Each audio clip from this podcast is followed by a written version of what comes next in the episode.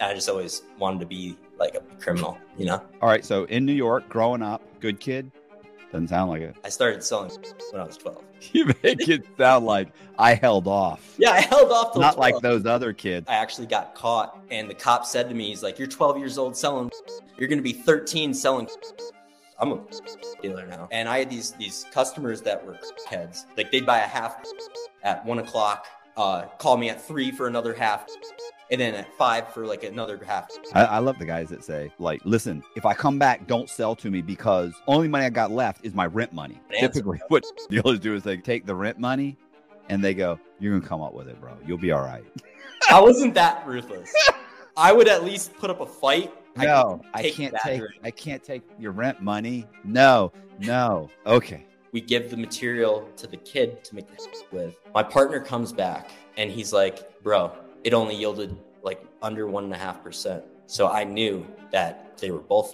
So I get with my buddy and I was like, send your people over there. Who's his people? I didn't want to know. They they weren't Bad people. they were really bad people. Okay. So they go up to the front door and they have, you know, and they knock on the door. The kid was inside. He's got his. And somehow, one of the guys that I sent there got.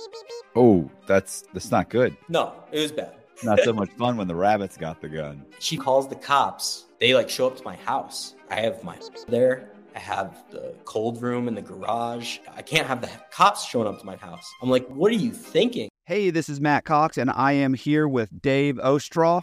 He is a cannabis cultivator and narcotics distributor, and we're going to be interviewing him for Inside True Crime and check out the video. I was born and raised in Albany, just outside of Albany, New York. Okay. Yeah. So um, I'm a New Yorker. Um, But you're in Colorado now. yeah, we'll we'll get there. Okay. But um, yeah, uh, my dad's uh, Ukrainian Jew. My mom's Italian. So I'm a, I'm a pizza bagel. right. Um, I can see that. yeah, yeah, right. Um, so um, yeah, I grew up like just super fascinated in uh, the Cosa Nostra and the Kosher Nostra, which is the Jewish mob. Have you heard that before? no. You ever heard that? Kosher? No, I was actually just thinking that that a uh, um a pizza bagel sounds good. I was like, that's I've never heard that either. not bad. Yeah, I, I wouldn't mind one. I love bread. yeah. Anyway. good. anyways, yeah. So uh, you know, uh, I idolized like Lucky, Lucky Luciano and uh, Bugsy Siegel and Meyer Lansky and those guys. Right. Um, I just always wanted to be like a, a bad guy, like a criminal. You know, I mean, I thought it was like a normal thing, but I guess it's not.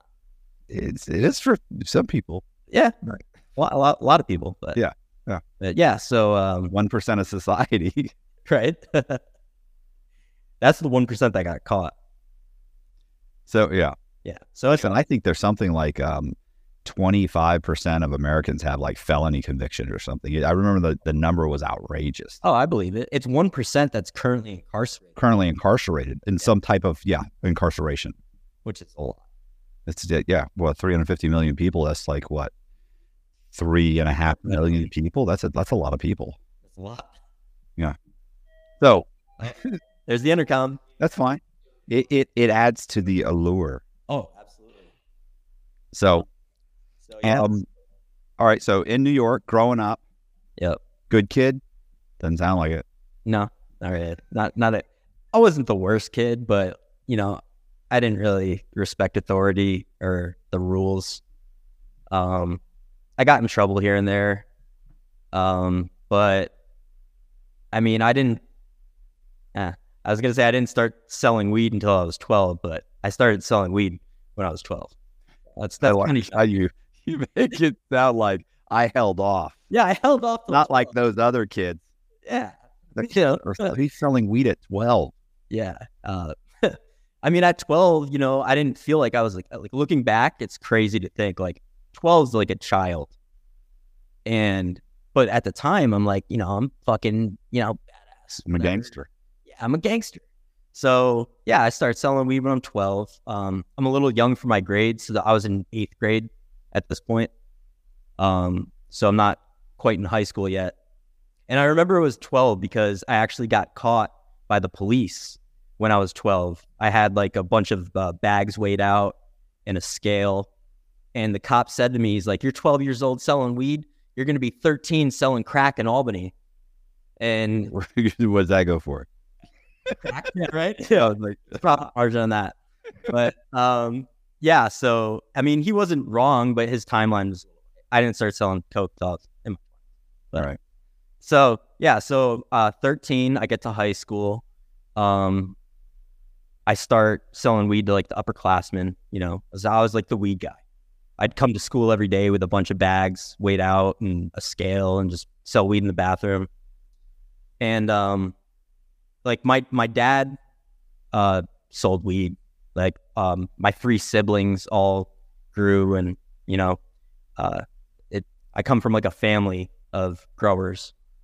Um, of, of your environment. Yeah, like uh, my dad went to uh, school in New Mexico. He played for the uh, baseball for the University of New Mexico Lobos, and he drove trucks for my grandpa's carpet business. So he ended up meeting this kid in uh, in his English class who was a cartel, and came up that my dad knew how to drive trucks, and the kid's like, "You want a job?" my dad's like, mm. "Yeah, sure." So my dad starts driving these trucks down to Mexico full of cash, and then he'd go to this warehouse full of drugs and load it up and he got this is in the 60s. He got 17 grand and a kilo for every run he did. So he was that was when he was in college. Uh, that was in the 60s where they were w- probably waving cars through too. Oh yeah. Oh. No, well they they would pay off the the fucking order. You know what I mean? Like these guys were the real deal. Um, but they started robbing the trucks. Um, so my dad had to go with a bodyguard, and he's like, "Fuck this, I'm out." he's he's like, I'm not getting paid enough for this. Right. Uh, he got, he got a nice sports car with it, and you know he he did good.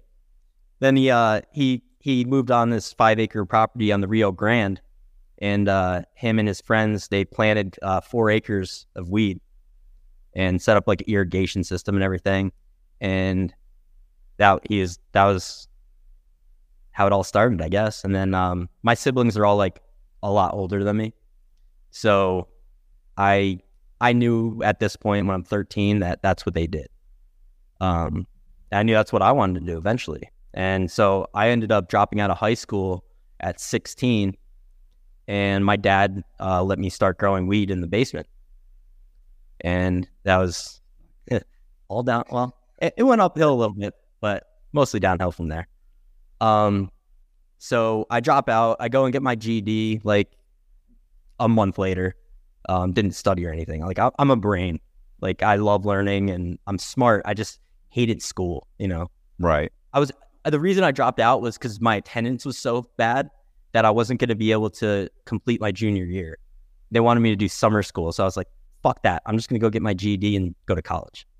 So I actually started uh, community college when I was 16, and uh, I was taking business administration. Um, it took me like I took a year off. I started boxing and I was working like at a gym, and it took me three years to get my associates. Um, but once I got my associates, I was like, I could transfer to like a four year now, and I knew like weed had just been legalized. This is 2012, um, recreational in Colorado. So I was like, that's where I want to go. So I I started applying to schools. My first choice was University of Boulder or Colorado Boulder. Um, my why? why? Just just curious. Well, it's just a, a, sweet school. Like their campus is amazing. It's a party school. Uh, it's like one of the big, biggest party schools in the country at the time, um, which I didn't need. Yeah, I was gonna say all the right. It was like last all the right reasons. Exactly, but it's a good school too. Um, but my GPA wasn't high enough, so I was like, all right, what's the, what's the next biggest one? and I found uh, Colorado State University in Fort Collins. And at this point, I'm looking to go to school for horticulture, naturally. Um, so uh, it turns out CSU actually has the better ag program. So I applied there. Um, my GPA, I think I needed a 2.8 and I had a 3, 3.0. So I got accepted. And then um, April of 2013, I moved from Albany, New York to Fort Collins, Colorado. And uh, yeah, I was going to CSU for horticulture and same thing. Like it was just like, I don't like school. I'm just going to grow weed and, you know, I think the starting salary for a horticulture graduate at the time was like $30,000. It's like, what, what am I doing? Like it's 45 grand a year out of state tuition. Like I'm not doing this. So I dropped out after I mean, you didn't know that going in. You didn't think about that, or you were just were you, were you doing it because you thought you wanted an education? I thought like I was gonna learn a lot about stuff that I could apply to growing, and which I did, but it turns out there's so much information on the fucking internet for free Right. that's specific to weed. So I was studying like how to grow weed online while I'm in school, and I was just like, I can just learn what I need to learn for free, and you know, not have to go to class and all that bullshit. So yeah, I dropped out and um, just started focusing on growing. And um, my dad and I lived together at the time, and we we had to grow in the in the basement. Um, our landlord was cool with it. Um, and I mean, it, it was it wasn't a great grow. You know, this is like the early days of my career. And um, So who are you selling this to at this point? Like you just you go up there and immediately get a, a group of people you know you can sell to, or just college students? So at first, I I actually um, drove my first harvest back to New York. That's the only time I've been back to New York since I moved out here, and I sold it there uh, because I, you know, I still had all my friends there, and then drove back, and ended up I only made like twelve grand. I ended up getting fucking pulled over in Iowa On the way back. on the way back with the money. Yeah, awesome. So I'm going to college. I'm in college. Yeah. I was like, I'm going to buy a motorcycle because all I had was the money, and my dumbass, for whatever reason, decided to bring the scale that I was using back with me. It was like a $20 scale. I could have just thrown it out. and it. Had like a little bit of weed residue, like a couple hairs on it. You should say, well, what is that? What, Yeah. what, and my buddy told me to bring this back. Yeah, I don't know what that is. But they they weren't buying it. Um, they're like, "What's all this money from?" Of course, it's all like, you know, twenties. It was Stripper money. yeah. I Look at me. was. I told them I was going to buy a motorcycle. Yeah, look at me. Hey, look at me. I, I walked into Yeah. a bar. They start throwing ones at me. I can't help it. Am I going to not take the ones, officer? Exactly. so You got to Oh. think faster when I these uh, when these questions come at you. I was 22, man. I took a break. You know, I learned from it though. But yeah, so they end up impounding my my um, to get what was it? A Ford SUV Explorer. An Explorer. They impounded it. Took my money.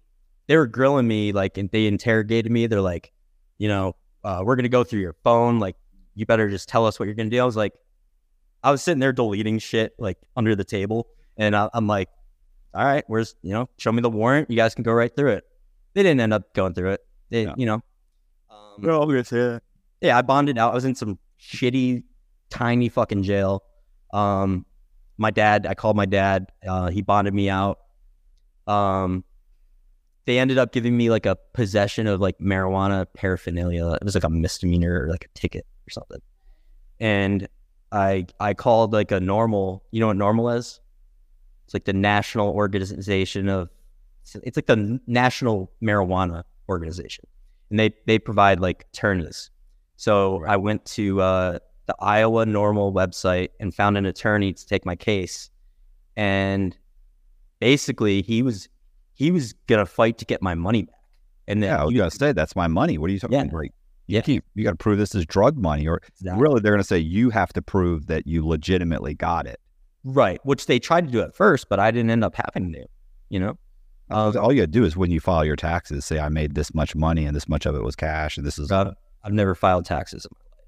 that's a that's it's going to catch up on with you. I know it's, but hey, I'm being honest here. Look at you. You're like you got like a, you got bigger problems right now. You're living in a halfway house. Exactly. That's Make the least six of my dollars problem. an. Yeah, what do I care? Um, they can come after me. They, you can't. What is the, the saying? You can't bleed a stone or whatever. You can get blood from a stone. Um, well, plus there's also you know, the the IRS would have to prove that you make more than I think it's like sixteen thousand. If you make if you make less than sixteen thousand, like you don't even pay taxes. So Yeah. So, I mean, I never, I kept everything in my dad's name, you know, I just spent cash. But, but anyways, so my lawyer ends up getting me my money back. But after the fees and paying him, I got back, I think like 3,500 bucks fucking for a long it, I was, right? I was so pissed. And it took like almost a year. But Being an attorney is just a license to steal. I know I heard you talking about that on the, I forgot It is. He was the one you posted yesterday, but yeah, I was like, that's so true. They are just crooks, man. But yeah, so that was like my first like kind of close encounter with the law.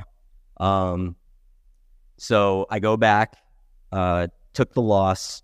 Uh, we kept growing. I think it might have been the next harvest.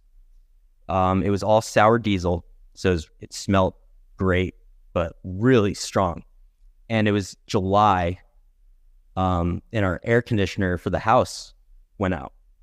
So we, we were trimming it and we opened the windows because the house was like fucking 95 degrees. And one of our neighbors calls the cops and is like, the whole fucking neighborhood smells like a skunk. And they they knew it was us. So they, they gave them our address and they looked up our address and I had a 99 plant count um, medical card which allowed me to grow 99 plants. So they're like, all right, we're going to go check this out to make sure these guys are legit. Um, I should, I need to, to backtrack just a little bit. So I started making a butane hash oil. I don't know if you've heard of this before, like shatter. No, No. no. So, all right. So, yeah, you can take weed and run butane through it, and it extracts all the resin and it makes like this golden um, hash, basically. Um, I'm oversimplifying it, you know, for the sake of time and everything. Yeah. And so I actually started making that in 2009 before I moved to Colorado.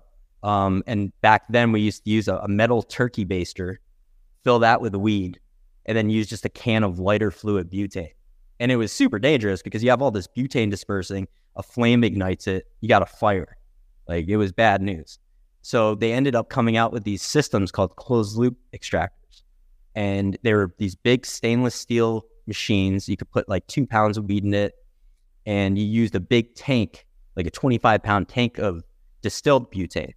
So it was, it was cleaner, safer, supposed to be safer, but really you, you have a, if you have a leak in the system, you have 25 pounds of butane that's going to ignite. It's a bomb. Right. So, but overall, it's it's just inherently safer. So, anyways, back to the story. Um, I have my closed loop extractor broken down on the kitchen table. So it's this big mess of. It was neatly broken down, but it was a, a bunch of stainless steel parts and gaskets. And in my bedroom, I had um, these. They're called a, a vacuum oven, which you use to purge the butane out of the hash and I have that full of hash in my bedroom, and it's like six o'clock in the morning. Knock, knock, knock. It's the mar- medical marijuana enforcement division. Uh, three, they're plainclothes cops, and they're like, "Hey, we got a complaint from the neighbor. Um, we just want to come in and make sure everything's you know kosher." And so my the, my We're dad's here to help you. We're from the government. We're Yeah, no, we're your government. We're here to friends. help you. we're the medical marijuana and for, we're just trying to make sure you're not doing anything, you know, crazy. Yeah. Uh, they're fucking cops. So, so my dad answers the door and I'm shitting my pants because my fucking, you walk into the house and it goes down to the basement, like right next to the front door, but you can see the kitchen right when you walk in. So I'm like, holy shit, my fucking extractor is right out in the open. I got like, like two pounds of hash in my bedroom. And so my dad's like, yeah, yeah, I'll take you down to the basement. And like, just so happens the night prior, I had cleaned up the entire grow. We had just harvested. So everything's neat, clean. All the weed is in like big tubs. Um, so luckily I did that because it, they would have seen like all the, the dead plants. Like we had a lot of plants. So it looks like you only have the 90 plants. Well, no, you have more so- than that? harvested all of the plants. So we actually had no living plants at this time. All we There's had no way for them to tell how many you had. How many did you have? 90 or more than 90? Okay. Uh, it was 10 years ago. I can't really remember. But, but anyways, so my dad takes the three cops downstairs and I like, I'm peeking around the corner. I see him go downstairs and I start tiptoeing and doing runs back to my bedroom with all the, I had to do like 10 trips, all the parts. And I'm tiptoeing so they don't hear me going back and forth. And um, my dad like stalled them long enough downstairs so so that I could clear out the hash stuff. Right. And they come up and I'm just sitting there in the kitchen, like, oh hey, how's it going, guys? And everything's put away. And they're like, all right, yeah, we're we're good here. You know, if the neighbors call again, we'll just tell them you guys are you guys aren't doing anything wrong, and they're just gonna have to deal with the smell. And we're like, all right, guys, thank you so much. Like, you know, you have a great day. And they leave, and I'm just like, oh my god. Like, I would have got a manufacture. It would have been bad. Like, you're not supposed to do that shit. It's a manufacturing a narcotics charge. Like, it's like The the, same. extractor? What's that? Yeah, the extractor. Yeah. So, um, dodged a bullet there, and that kind of emboldened me because I I was like, they said if anyone calls the cops on us, they know we're not doing anything wrong. So now we can go nuts. You know what I mean? That's not that is not the way to interpret that, but I would have interpreted it that way. Yeah, you got to I'm think good now. this is no looking back it was crazy but like i'm this is me at the time arrogant as fuck and just thinking i'm untou untouchable Right. so i i just you know kept doing what i was doing and uh, about a year later like i'd been making hash um, for other growers at this point. They're bringing me their entire harvest and the deal was i get 30% of the hash i produce. So i'm getting 30 percent of these guys grows. Right. and i'm only doing like a week's worth of work. Like it was it was great. Um so my grows kind of like all this stuff. Oh, at this point, I had met um, guys through Instagram that were posting hash uh, with like the hashtag Fort Collins. Actually, one of my really good friends I still talk to to this day. I was he had a picture of him holding up a, a slab of hash, and I hit him up, and I was, or he might have hit me up. I can't remember, but I was like, "Hey, we should you know link up. We'll we'll dab. We'll smoke."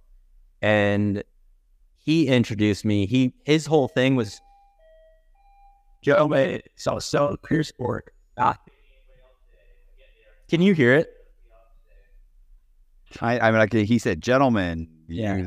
Some, Peer support group. Anyways, so um that's good. this- nice. People helping people. oh yeah, I mean Summer Stone's great. Shout out Summer Stone. But anyways, um so this kid, his thing was he had a little grow himself and he had someone making hash for him, but he was a middleman and a, a broker. So he buys up all these guys' entire grows and then sells it, slings it back to like the East Coast. Um, he's he's from um, the Northeast as well, um, so that we kind of clicked because of that. And um, he's a masshole though. We, you know, we worked through it, and um, he he would buy a lot of my stuff, and he through him I I was able to network and meet all these other growers that I was able to make hash for, and it, it kind of just like blew my business up. And um, but he was also you know selling coke, uh, Molly, acid, everything. He's the one stop shop. Right. Amazingly, he never got in trouble, and it- he was super reckless. He would just have people in and out all the time. Come on, Stanley. You missed him on count. Anyways, so yeah, so this kid's like he's like the trap lord, and we become like really good friends. I actually end up moving into his house, and um, oh, I need to back up a little bit. I end up getting a job with this guy Knotty. Um, he's got a YouTube channel, K N O T T Y Y. Check him out. Great dude. Um, great hash maker.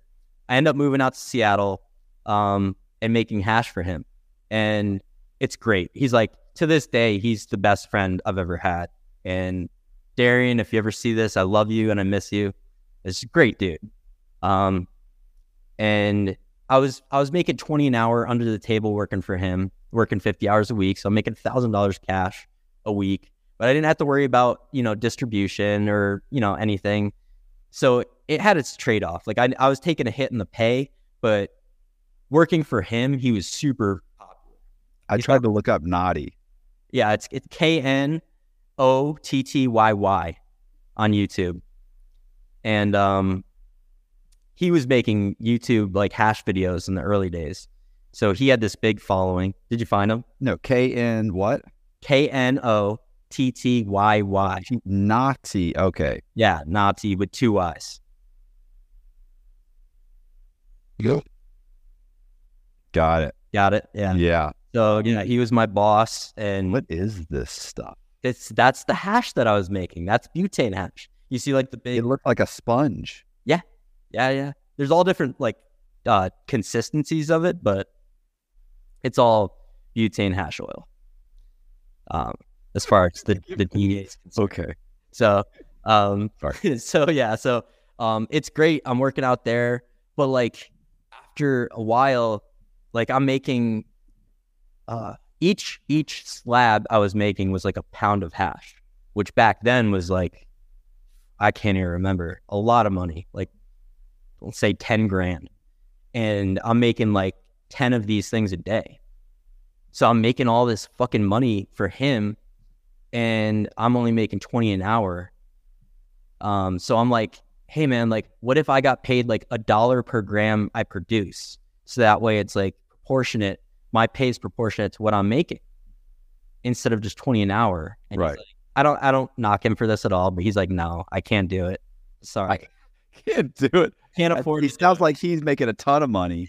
Yeah. And you're just a, a laborer.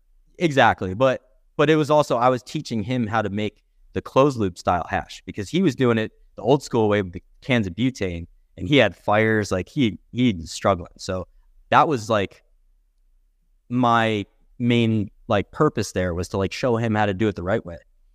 And but it was at the end of the day, it was his uh shop, it was his equipment. I actually got a, a equipment uh donated to him from a friend of mine that had a, a company in Fort Collins because he wanted the exposure because Knotty was so big. I was like, hey, I'm working for this Knotty dude now. Send us a machine. So I actually did get him one of the machines, but it was his um, clients bringing him the material. Um, it was his distribution network. So, like, I understood, but I didn't accept it. So at this point, my name has I've grown. Like, you know, I have like ten thousand followers on Instagram now. bunch of people that want to like work with me. So I'm like, you know what, man, it's been great, but I'm gonna move back to Colorado and do my thing on my own. And so when I moved back, uh, I moved in with the friend that was the broker, and I started making hash with him. And I was making way more money. Right. He knew all these growers here; they're bringing us their their entire crops, um, and we're killing it. Um, eventually, uh, you know, we we butt heads. You know, we're fucking 20, 23 years old. Just you know, I move out. I get my own house, and I just start doing my own thing, completely independent. And I'm not even growing at this point. I'm just making hash, and it was great because like I didn't have to worry about working to grow. I could take a week off. You know, when you're growing, you're just like constantly fucking working. Um, so I'm I'm making good money. I'm like I started partying, like like going out to bars and stuff, and um, going out to nice dinners. And one of my friends I was like really good friends with starts doing blow. And How old were you at this point? at this point, I'm like 24, 23, 24. Um, I'm living in a nice house. It's like a, a, a 2,500 square foot house in the in the suburbs. Um, I got like a new Tacoma. Like I'm doing well. Right. Um, and I, I think I, I got the truck. I was making fake pay stubs. Figured you'd appreciate that. So that was how I got the loan for the truck. Um, and yeah, I'm renting this house. It's like two thousand dollars a month, which is like you know normal here. It's not like Florida. Right. So, you know, I'm, I got this nice house. It's like a four bedroom house to myself. Um, and so, anyway, so my friend starts doing blow, and his girlfriend has a trust fund. So he basically had his like allowance, and he didn't he didn't work. He, he's just a you know we we called him. They had like four dogs. He was the fifth dog. You know, he's he's there for emotional support. Um, he he didn't bring much to the table. But so, anyways, so he starts. He gets this allowance, and I'm just watching him spend, you know, three hundred dollars a day on blow, just like hissing through it. I'm just like, fuck, like I could be selling him the blow. You know what I mean? Like I was selling him the blow. You're a good friend. I'm a great friend. Hey, if someone's Hey. got to get the money, it might as well be me. This is this is hey, you can't judge me, dude. The shit, you're, you're not one to judge.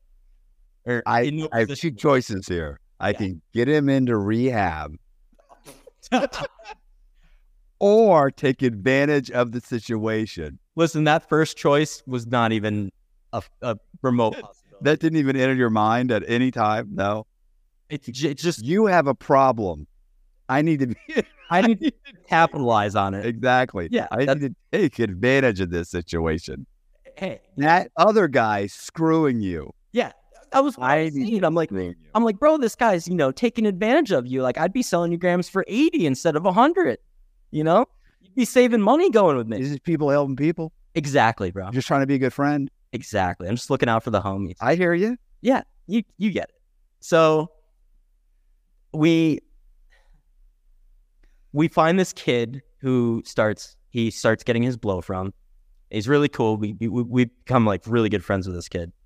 Um, his name is Zach. He he passed away.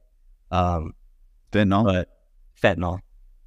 Is that what you said? yeah, fentanyl. Yeah. Yep. Yep. I didn't even know he was using, bro. And one day I just get the call from uh, my friend that was the broker. And he's like, hey, man, Zach's in a coma. And I'm like, what the fuck? He's like, yeah, he, he passed out with a fentanyl strip in his mouth. And um, he was drinking. He was a horrible alcoholic. He called himself Zachaholic. And he, yeah, he he had a do not resuscitate thing. So yeah, he he died like I think later that day, and um, but we'll, we'll get we'll get to that. Anyway, so um, I see this like opportunity with the Coke thing, but I didn't really have like a good connection to to do it to capitalize on it. So um, like I said, I mentioned like like the grower community was pretty tight knit, and we networked. Like um, if we had an out of state buyer come in, he would want more than we had. So we'd go to other growers that we knew and buy their stuff to to sell to the out of state guys. And one of these guys, um, I'll just call him Big Homie. Um, that was what he was saved in my phone as. He was um, older dude. He had like a brand new Lamborghini.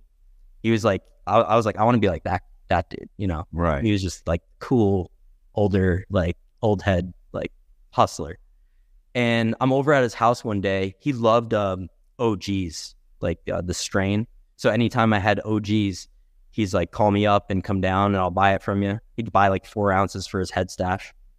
Um, and ounces at this time, they're like a thousand bucks.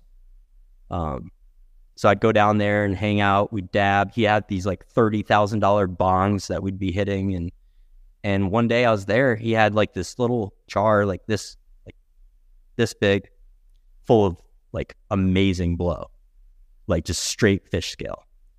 And I was like, dude, that what is that? And he's like, we call this the space coke because it sends you to space.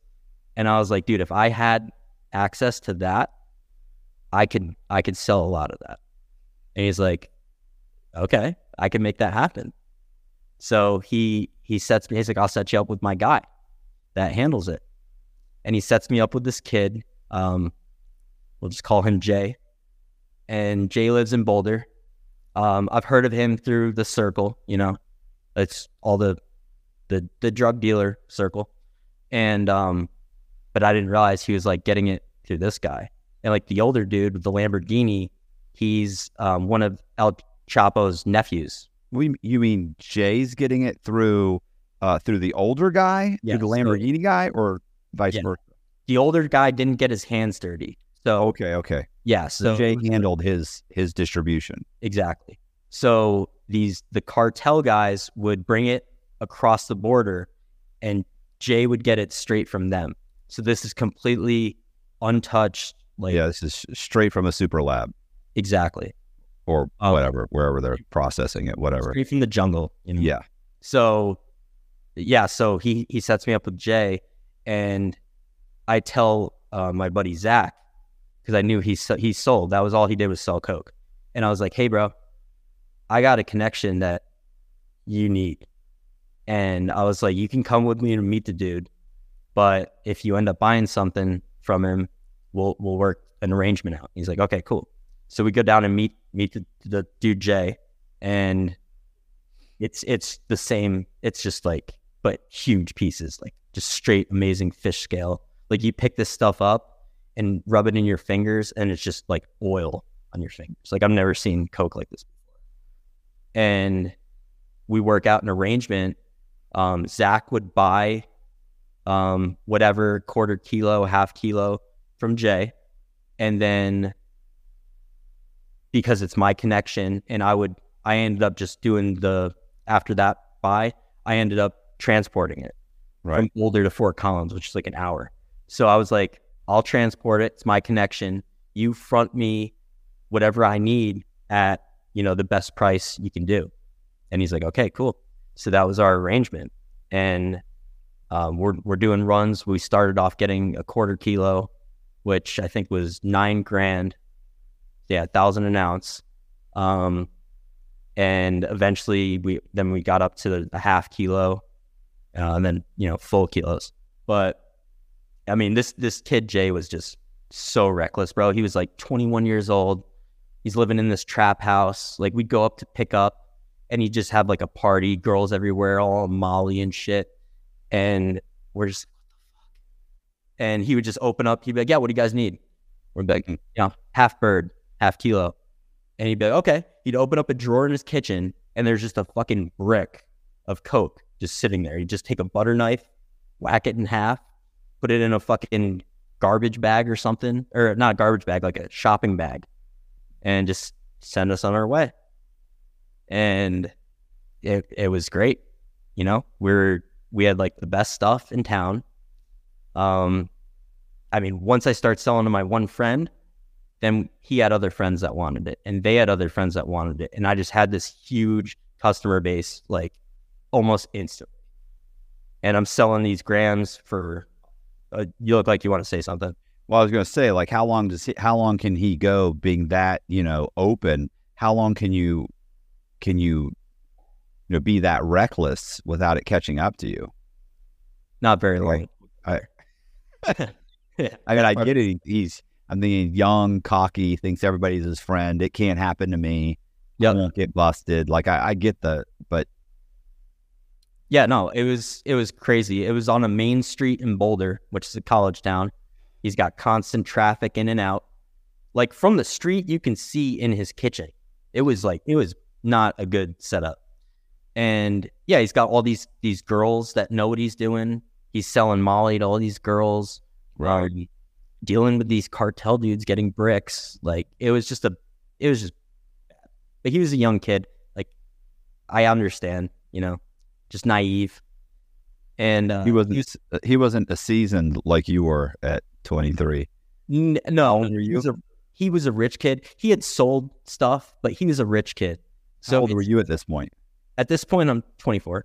Oh, okay. Yeah. Um, but he was just like, he was a, a good drug dealer, but just kind of like Flop. really arrogant. Yeah, yeah. Just the rich kid arrogance. Like, oh, like I'm not worried about something happening. Like my right. parents. I didn't. My dad was a school teacher. My dad taught high school, public high school, and my mom worked in a, a greenhouse. Um, I didn't come from money, so like I had more of like a street hustler mentality. You know, don't be flashy. Um, you don't flaunt your money, Right. kind of shit. Um, but yeah, he he had a Versace couch. It had like the Medusa heads on the handles. He had like a Persian rug, like a ten thousand dollar rug. Right. Um, he was yeah, it was Stuff a 21 year old kid shouldn't probably have. that's Right. never had a job in his life. He's wearing Gucci, Louis Vuitton. You know, I'm wearing like Nike stuff, like just normal. Normal. I look like a normal fucking pothead. So yeah, so we're doing this for a while. Um, I'm like, I'm I have a couple customers that are buying like half pounds. Um, I'm taking one ounce because it's so good. Take one ounce, add three ounces to cut to it, and sell it for eight hundred. I'd, I'd sell a half pound for sixty four hundred. I just got two ounces fronted to me for twenty four hundred. So I'm turning around and making four thousand dollars just in ten minutes. Right. Um, but I'm also I'm mostly selling hundred dollar grams. Um, I had a couple other uh, friends that would buy ounces, half ounces, and sell it themselves. Um, one day, one of my friends that was buying, I think he was buying half ounces. He calls me up. He's like, "Hey, bro, um, I just finished, or I'm about to go drop off the last of what I have. Can I get another half ounce?" And I was like, "Yeah, meet me at your girl's place. I'll bring another one over there for you."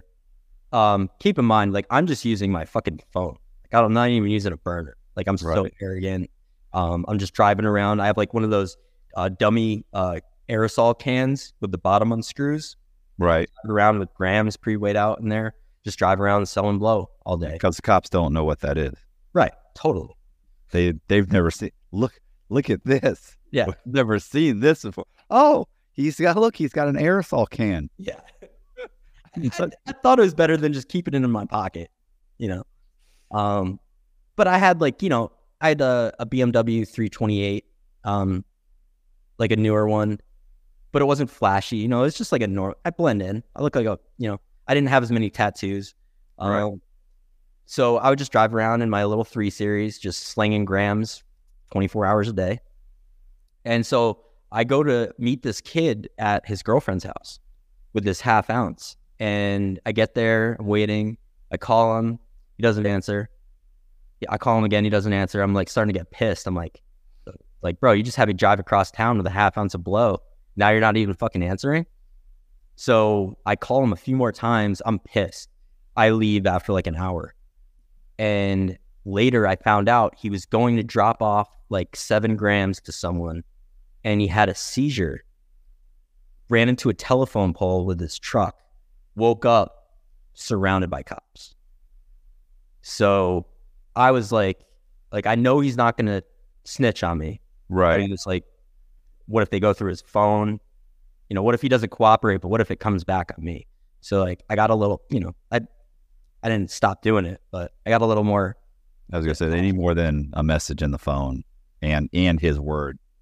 You know. or or not even like a message because we were smart on the phone. But what if he was like saying to someone, "Hey, I'm about to go meet Dave to get more blow," something Right. like that. So you just don't want him to get put them on you. Like you're not going to get arrested, but you just don't want your name even coming up in an investigation, right? You just don't Right. want him to. Okay, I thought you thought I thought you were thinking like they're just going to show up to your house and arrest you. no, no. And at this point, I hadn't. I have no criminal record besides like the thing in Iowa, which I mean, it was like a ticket. But yeah, I'm like I'm not on the police radar at all. Um, so I find out the next day from a mutual friend of ours, like, hey, you know, so and so's in jail. Like he he had a seizure and the cops got him, and he had a scale with all this blow on him. Like he's he's fucked. So I'm like, that's not good. So a couple days, I think it was like three days later, I find out that Jay got raided by the ATF and the DEA. And that you think it's related? no, no, no, no, no, no. Absolutely just coincidence. Okay, But between those two things, I was like, all right, just- yeah, I'm spooked at this point. So I'm like, I'm out. And yeah, it, uh, Jay ended up, he got, I think, seven years in the feds. Um, he had like, I want to say 500 grams of blow, like 300 grams of Molly, a bunch of acid, uh, Uzi, an AK, a money counter, 70 grand cash. You know, I, what, what is the the the rich kid selling coke need an Uzi for? Bro, it's you know, like rich kid selling Coke starter pack. You need a Yeah. Uzi, you need a money counter. Like, come you need a lot of stuff from, from Versace. Yeah. You need to act like you're a gangster. You're new to this world, you know. I it's I, you don't. Ridiculous. Ridiculous. Yeah, you need a ten thousand dollar couch for your trap house. Yeah. You need So- You need seven years to get your head right, is what Yeah. you really need. And that's what the judge probably said. Listen, what are you doing? Oh, he tried to play the mental health card, uh, the, the drug addiction card. They were like, They don't care. they're Oh, you can get treatment. I was going to say, oh, you have, oh, we'll give you the RDAP program. yeah, exactly. We'll give you, they have a drug pro. Good. Thank God. Yeah, Thank God. We're going to go ahead. We're going to send you to a great place. It's a residential treatment center. yeah. His his like defense was like, oh, he already got accepted to this uh residential treatment center, and they're they're like, okay, cool, yeah, but we have our own. Yeah. that's where you're going. Sorry. yeah, it's free. Better. Yeah, Private security. yeah. It's going to be great. Yeah. Yeah. Can't walk away from this one. Yep. A lot of those, a lot of those places you just walk away. You get tired three days later. You're like, I'm leaving. You walk away. Don't worry. Yeah. We got you. Not happen. Yeah. Yeah. so he he goes in. He's like five ten, like 120 pounds, soaking wet.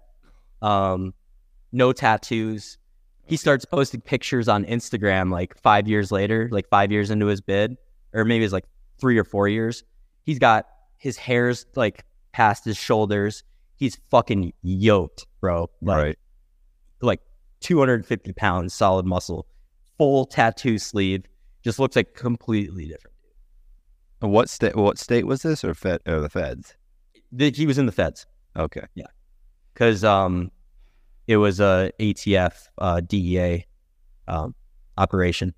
But um, a- another funny thing worth mentioning about Jay was he was a rapper. Um, Guy. he, listen, he paid Gucci Mane. You know who Gucci Mane is? Yeah. Yeah, Gucci. Big Gucci. He paid Gucci 50 grand for a verse. And this is right when Gucci got out of prison. But it's just. Uh, And I'm just like, "Ah, that doesn't sound like a good idea. So, and then Gucci doesn't even let him um, drop the song. He straight hustled him. no. Yeah, absolutely. Uh, they did a music video. We wouldn't let him show the music. rapper hustled some some kid for out of fifty thousand dollars. Stop it! I'm not gonna. I will not sit here and listen to you talk bad or insinuate. so yeah, that was uh, I I failed to mention that earlier, but that's like you know paints the picture of the skin. You know, he's he's a rapper. He's He- rapping about this shit, dude. He needs seven years. Hey, he's he's doing the shit he's rapping about. I will give him credit for that. No one can knock him for that. he was doing what he was rapping about. Oh my god! Yeah. So so yeah, he he just got out actually. Um, I haven't talked to him. Um, but yeah, he's he's out now. He should do a podcast. He really should. You should have him on here. Listen, I knew a guy, a white guy that had dreads that was like and and and balding, white balding guy with dreads That's such a good look. named Bobby, who's like 40 years old and used to sit there and and rap in the unit. And it was just like this is like if the if the white guy with dreads wasn't just sad enough, balding wasn't sad enough. You're also a rapper and he would convince you that he was he was he was going to be a rapper when he got out. He was blowing up when he got out. He was going to blow. He's going to be huge. He's been writing songs for 10 years. He's going to be huge. He's going to Yeah. be huge. These are amazing. Yep. I think he does. I think he makes pools now. I think he installs pools. We're friends. Everyone needs a day job. Yeah. No, I mean, it still could still happen. Yeah, totally. He's got a pretty girlfriend. Hey, I don't know about the rapping thing. I don't know that, that if that took off. I don't think so. But hey, find his SoundCloud. yeah, I don't. I don't. I'll, I'll look. Bobby. Bobby. You gotta love jailhouse rappers, right? Yeah. they're the best. Used to. Used to. I used to joke with my. Listen, listen. Let me tell you something real quick. Real quick. Real quick. So I met my wife at the halfway house. Right.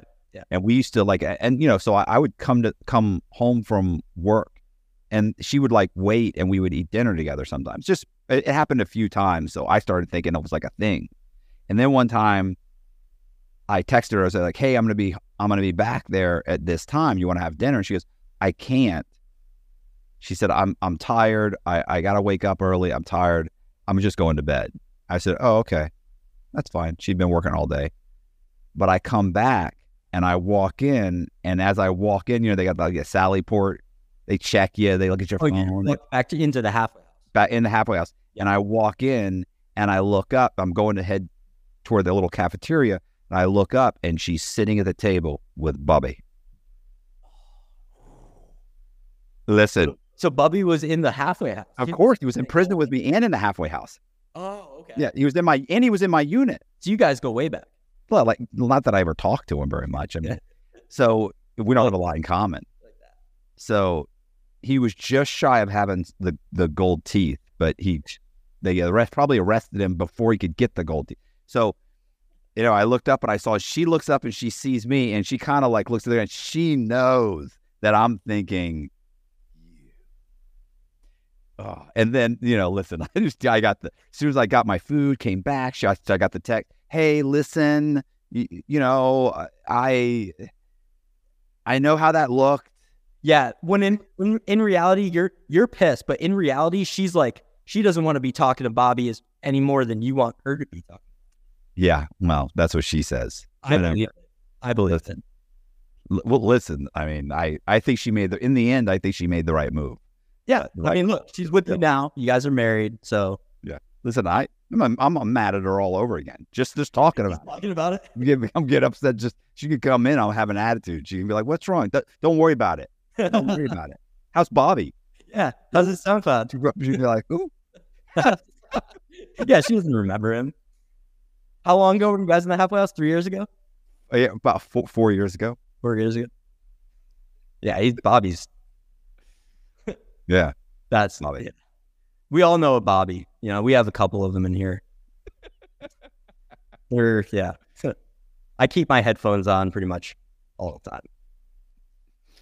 Oh, okay. So Oh, yeah, I'm sorry. so- I'm sorry. I didn't mean Oh, get you no. off track. Sorry. Go ahead. Um, yeah, I need a. Jay got arrested. Jay. So yeah, Jay gets arrested. Um, You got spooked. You said, I "I'm done." you to stop selling the blow. Zach, um, Zach kept selling. Um, so at this point, I'm I'm making hash again because I kind of stopped making hash because I was just like, I'm just I'm a fucking coke dealer now. Um, you know, that's I don't have time to make hash. I'm running around serving these no. college kids 24 seven. I'd be out till you know I'd get calls at six in the morning. I'm get, getting ready to lay down finally. I've been out all night. This is like a fucking Tuesday night, like an average Tuesday. And I had these these customers that were crackheads, and they'd take it and cook it down, and so they're they're fucking just awful. Like they'd buy a half gram at one o'clock, uh, call me at three for another half gram, and then at five for like another half gram. I'm like, listen, guys, you know you can just buy a gram and a half. No, because they tell themselves they tell themselves this is it. This This is it, bro. I, I love it when when they. I always say the guys that say like like listen, I'm gonna buy this. If I come back, don't sell to me because the only money I got left is my rent money. Oh yeah, those Don't- guys are the worst because no then you're you're like, I'm not going to sell to you, bro. You told me not to sell to you. Oh no! You're not taking Typically, no they, typically, what drug dealers do is they go, they take the they take the rent money, and they go, "You're gonna come up with it, bro. You'll be all right. You're gonna be all right." I wasn't that ruthless. I would at least put up a fight, but eventually it's like I no, I can't take. I can't take your rent money. No, no. Okay. Oh no! th- listen, I had guys that were they were giving me their last dime, you know, and but but the worst guys were like the crackheads that would call you. I actually went to this one party one time, and I ended up going back five times to sell a gram each time. So they bought five grams for five hundred dollars. I was like, you guys realize if you had just called me at the beginning of the night with five hundred dollars, I would have gave you a, a quarter. I would have gave you two extra grams. Right. Like, what are you doing? Like, I, I didn't, you know, and I'm driving, I'm just, I have to make all these trips back and forth. Like, this is a big inconvenience. I'm only making $40 every time, you know? So, yeah, so that's, that's over and done with. Like, I, I had time to make hash again and start making hash again. Um, I, the hash thing kind of started to like fizzle out.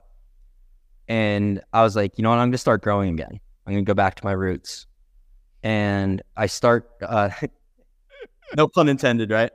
Um, My roots. I didn't, Okay. intend, but anyways, so, um, my dad and I, what about? And I hate to say this. yeah, yeah, What about like getting a job? that is my job.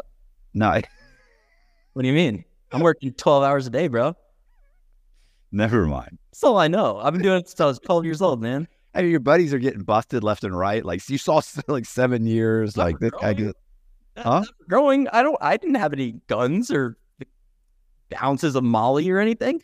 Listen, the other good thing about my arrangement with Zach was that I had no incentive to buy a large quantity because there was no break for me if I got one ounce or ten ounces. He's Right. giving me the best price he can. So I'm only getting what I know I can sell in like a day, or what I can get rid of like right away. right. So I don't ever have large quantities of blow at my house. Um, so that was like the big advantage. That and him, he, he was fronting it to me. So it, I was looking at these guys getting busted, but they're they're not as smart as me. You know, that, that you know how it is. I'm I know exactly how it is. yeah, that's not going to happen to me. So yeah, so I go back to to growing, and my dad and I had just moved into this uh, this house that was like twice the size of the house we were living in before. It had a huge basement with like like eight or nine foot ceilings. I I hit up one of my friends who was a he was a, a good grower, uh, still is, and I was like, hey man, like I don't have enough money to build out my basement the way I want to. Um, would you be interested in partnering up? I'll give you 30% of the grow. You pay for the renovation and all the equipment, and we'll be partners. And he's like, sure, let's do it. So it took a year. I did most of the construction, like the framing and the drywall. Um, we had someone come in and do the HVAC, but um, I did most of the work, and it it ended up it turned out great. Like it was a badass grow, but it, it took a year. So that year I was I was struggling. I didn't have any money coming in, but I knew it was going to pay off eventually. So we finally finish it, and the first crop is just amazing. And this is it's like a nice neighborhood too. Like when we when we got raided, it was like it was it was a bad look. Like it was not that we were coming back there, but yeah, the, the neighbors hated us. Um, we had kids like there's like a doggy daycare next door. Like it was ridiculous. But so this first crop was great, and I think we got 40, 40 pounds of of fresh weed, and our plan was to give it to one of his partners in another venture that was making uh, bubble hash. So to do that, you you take the weed before it's dried and you make it into hash. So we had about 40 pounds of fresh weed, which would which would have been about um, 10, 12 pounds if it was dry. So the dry weight equivalent. Um, and so I I mean I knew who this kid was that was going to be making the hash. He was going to take the entire harvest, turn it into hash, and take his 25%, just like I was doing for other people. Um, but I didn't. I wasn't making this type of hash, the bubble hash. I was making uh, butane hash. So butane hash at this point was like a dinosaur. Like no one wanted it. It, it devalued like crazy. It was like three, four hundred an ounce. Um, but this bubble hash was, you know, going for like twelve hundred an ounce. So we're like, all right, this is like the the best way to maximize our profits from this crop. So the kid that he was gonna that he was working with that was gonna make our hash, he was like, talk about just flamboyant and like asking for trouble. Like this kid was, he'd have a Goyard um, man purse, you know, like those like four thousand dollar man purses, Louis belt, like just supreme stuff. Like he was just ridiculous, and he was just a brat. Like we'd go to like this nice sushi place. It was like you know, we'd spend like a thousand dollars on like sushi there. It was a really nice restaurant, and he'd be like complaining that they don't have this type of soda, and you'd be throwing his chopsticks and like just acting a fool. Like this kid was he was the worst. And I was like, we're about to give this kid like 50 grand worth of shit that we just worked like a year producing. Like I, I just didn't feel good about it. I didn't trust the kid. And so I took, unbeknownst to my partner, I took a, like a pound of fresh weed and I gave it to one of my buddies up here in Fort Collins. The other kid was in Denver. And I was like, hey man, run this for me. I want to see how it does, you know, before I, I give it to this other kid.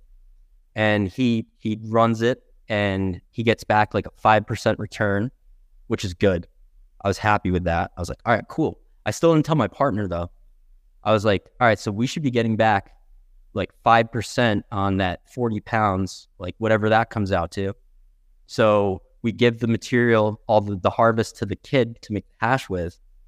And I'm sitting there for like a couple weeks. I'm like doing the math. I'm like, all right, we're gonna have this much hash. It's gonna be this much money. Like we're gonna be good. This this is working out. My partner comes back and he's like, bro, it only yielded like one and a half percent or like under one and a half percent. And I to this day I think he was in on it.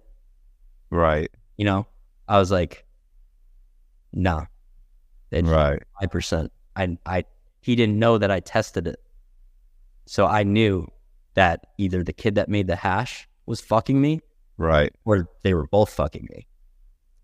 So I knew this this guy, um, we'll call him R, and R I met when he first moved to Colorado, um, like 2015 or so. I was like one of the first people he met out here.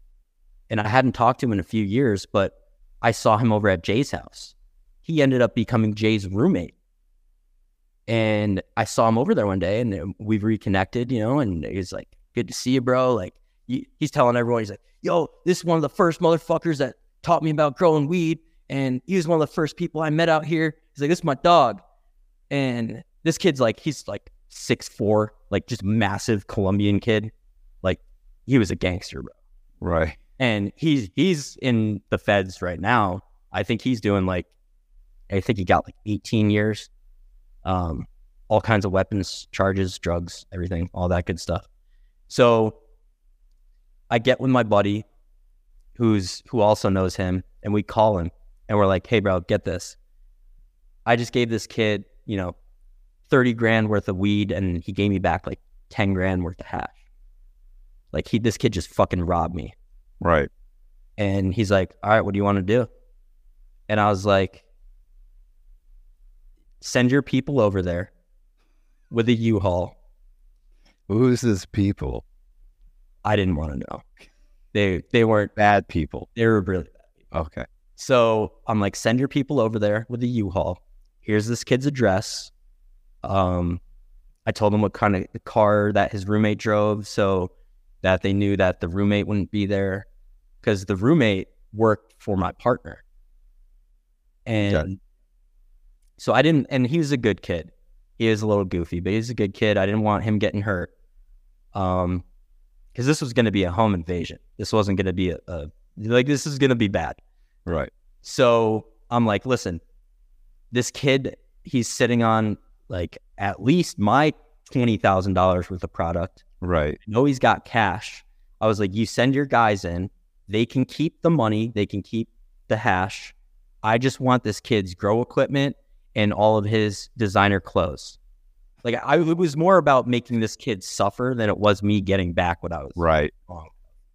So he's like, bet. Um, let me make a call real quick. Makes the call. He's like, all right, my guys are good to go. You want to do this tomorrow? I was like, let's do it tomorrow. So these two guys, they go rent a U-Haul and they they go to the address and they're staking it out. And the roommate's not there, but like I was talking to my partner, I was like, "Hey, like, um, have you heard from so and so? Like, is he like?" I, I, made up some excuse to talk to him. I was like, I got someone else that like wants him to make hash or something. I was like, is he, is he at his house? And he's like, yeah, yeah, he's just there chilling. Like he just made some hash, whatever.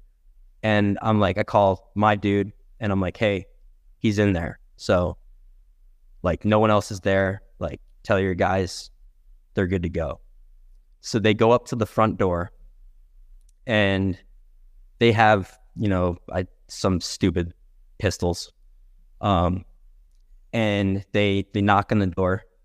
This is like these two like just like middle aged black dudes, um, and they knock on the door, um, and the kid is inside watching. He's been watching the whole time, that these guys are parked in the U-Haul and they just walked out. They've been watching his house, just walked over to his door and started knocking. He calls my partner, who's on his way up from Denver to my house to do some work in in the grow, and he's like, he's like, bro, so and so just called me. He said these these two dudes are like outside his house right now that they've been like watching his house. That's crazy. I was like, they're like, what? Does he know them? He's like, no, dude, he's never seen these guys before in his life. I'm like, oh, that's that's wild. You know, keep me posted. And I already know what's going on.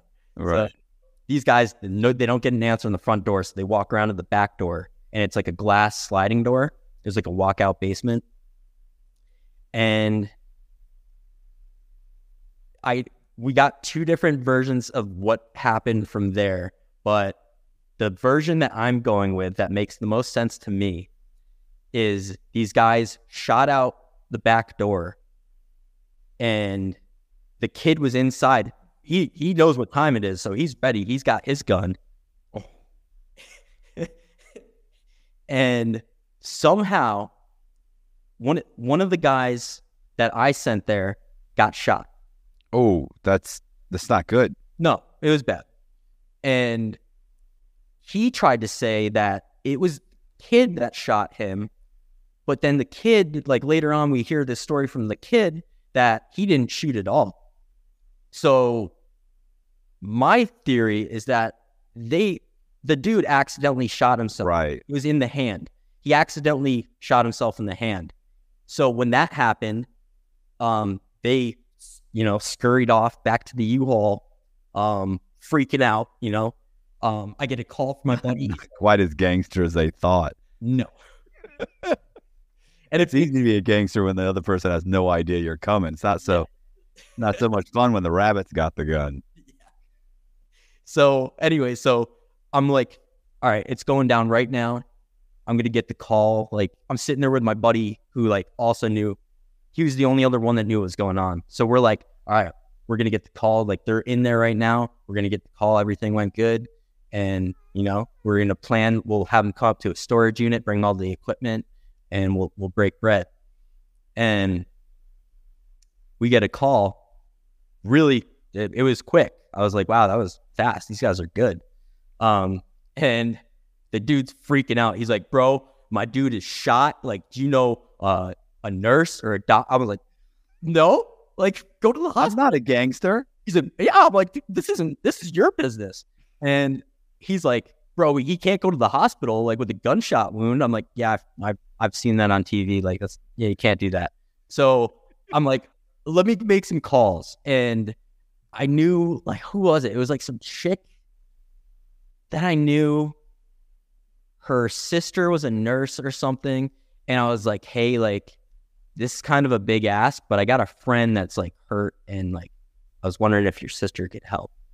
And she's like, "Well, what what's wrong?" And I was like, "Um, he he got shot." And she's like, "No, my sister it will not. No, absolutely not." So I called dude back. I'm like, "Hey, bro, like I tried, but you know, just put some dirt on it. You know, some you know, Walk it off. it's his hand. He'll be good." I was like, "No, bro, he's like missing his pinky. Like, like." I'm like, uh, man, like, and they didn't get anything, obviously. No. So I'm like, all right, dude, look, like, what, what, what are, what's it gonna take to make this right? And he's like, we settled on like an ounce hash, so like twelve hundred bucks. I'm like, okay, Twelve hundred for a pinky? yeah, That's not I bad. was, I was like, hey, if these guys aren't gonna come after me now, it's only gonna cost me twelve hundred bucks. Consider it done. So Listen, that could have gone wrong. Like during a home, in- like let's say they did a home invasion, they got shot. Yeah. Let's say that tracked back to you. yeah, oh, oh, No, no. I mean, it got shot, like shot and killed, and oh, yeah, shot, show up. Yeah. Yeah, oh yeah. Oh no, it was you know, I'm thinking Cosa Nostra. Like this is this guy wronged me, he's fucking paying. I wasn't thinking like rationally, you know. Right. So So So does the guy put it together? no. So oh bro, this is a great story. Um so my partner calls. He's still on my way on the way to my house when this all goes down. He's like, "Bro, these guys just tried to rob E. Uh there was a shooting. Like I got to I got to beeline back to Denver." I was like, that's fucking crazy, bro. Like, yeah, go do what you got to do. Cause I'm sitting there like inside, I'm like fucking pissed that this didn't work out. Now I got to pay these dudes money. Right. Like, I was pissed, but I'm like, yeah, bro, that, that's crazy. I hope he's okay. Oh shit, I just said his name. Uh, it's not his real name; it's his initial. So I'm like, I hope he's okay. Um, let me know what's going on when you get down there. Um, don't worry about coming up to do the work. I'll handle the work tonight. And so he goes down there, and the kid is like, he has a, I didn't know this, he has a warrant out for his arrest this whole time. So the kid just took his dog and like a backpack full of shit and just abandoned his house. Just ran, he's hiding in the woods down the street from his house. My partner has to go pick him up and like save him. And so he's like, Yeah, I just picked him up. Like, he has a warrant. Um, we're gonna go back to my house. I'm gonna set him up there. Uh, him and his girl are gonna chill there, and then I'm gonna come up and we're gonna do the work. I'm like, all right, that that that works. So he does that. He comes up. We're talking about it. I'm like, so what happened? You know, like playing dumb, and and he's like, dude, it, it was bad. Like that, uh, there's shooting, and you know the cops came, and so they're they're business partners. So my my partner has access to the kids' security cameras. So we're sitting there watching the police, the detectives at his front door from the security camera at my house. And we're watching them. They're talking about the shooting. They're they're looking for shell casings, blah blah blah. And we're watching them when they leave. And my this is like you you think I'm a scumbag for this? Listen to what my partner does. So he's like, bro, all all of his stuff is like still in there and no one's there. We we should go get it. And I'm like, for safekeeping. Yeah, yeah, you know, like Nobody could rip him off. yeah, We You're our like, storage unit. it- we might as well get it if if he's if he doesn't if no one else is going to claim it. Why why let it go to waste? I'm like, dude, that's a good idea. But I was like, ah, that's our boy though. Like, sure. He's like, a home invasion for. yeah. I'm like, you sure, bro? And he's like, yeah, man, like, let's do it. So we wait till the next day.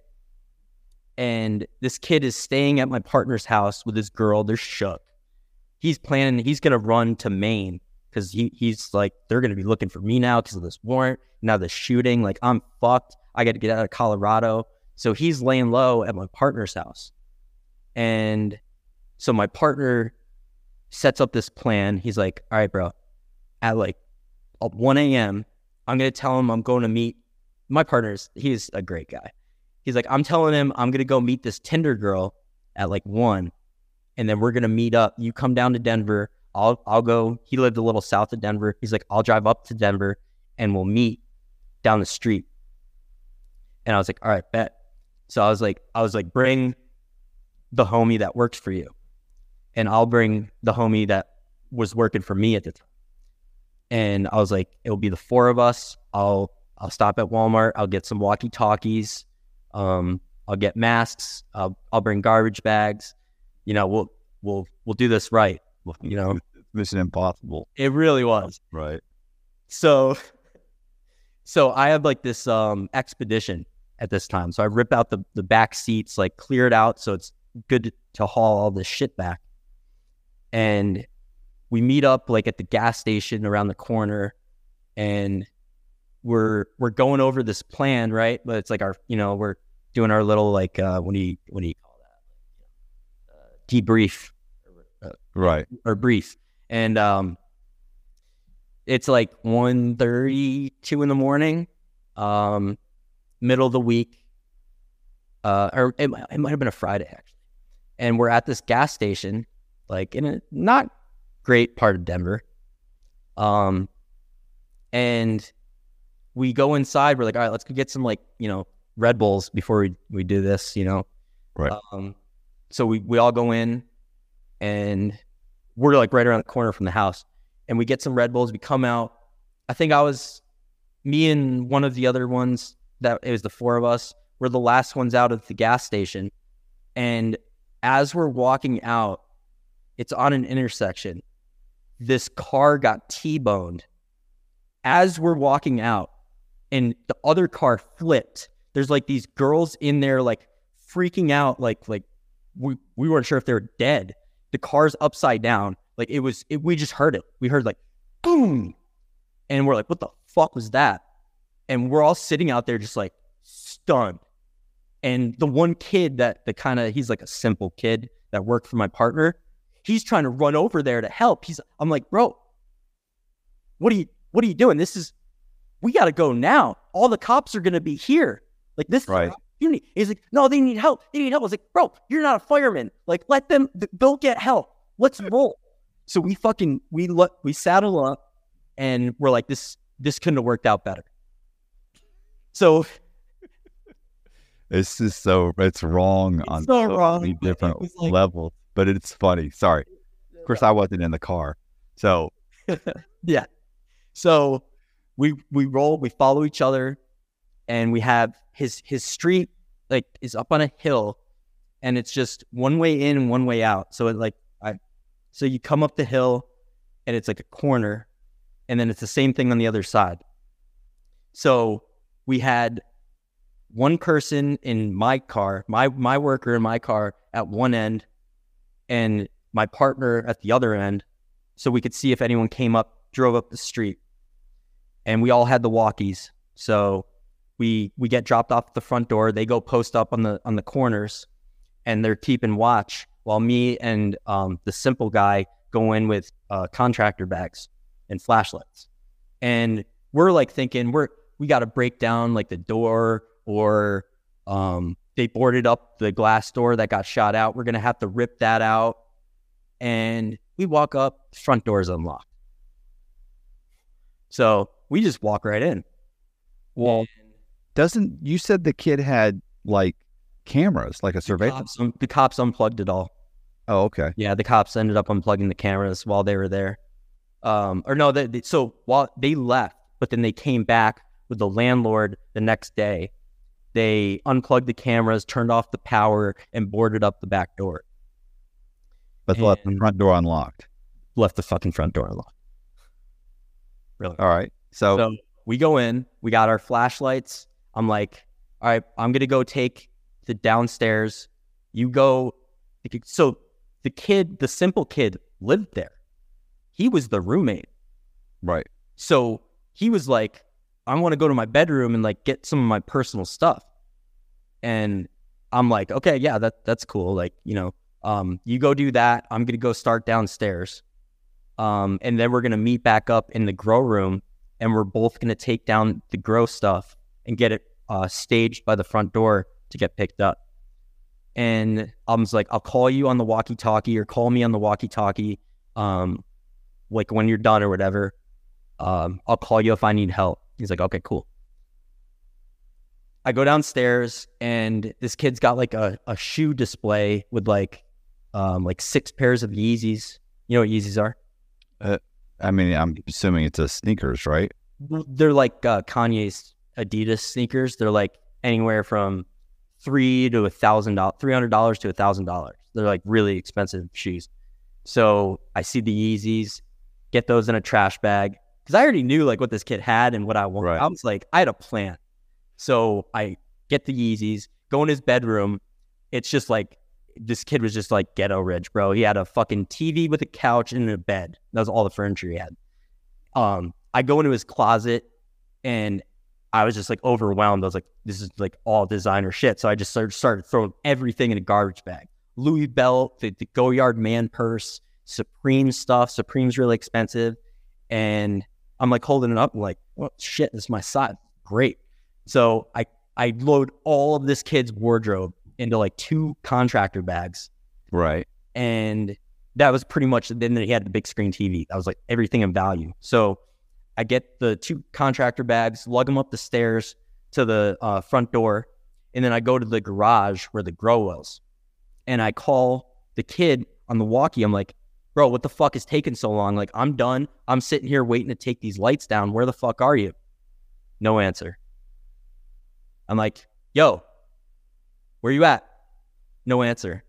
Fucking idiot forgot his fucking walkie talkie in the car.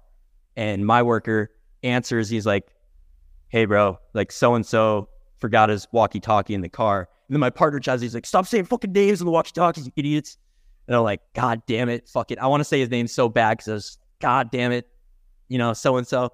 And I go and find him in his bedroom, and he's fucking just dicking around, fucking going through his drawer. I'm like, "Bro, like, let's you can buy new clothes later. Like, you don't. It's not like anything is like, get your valuables and let's go."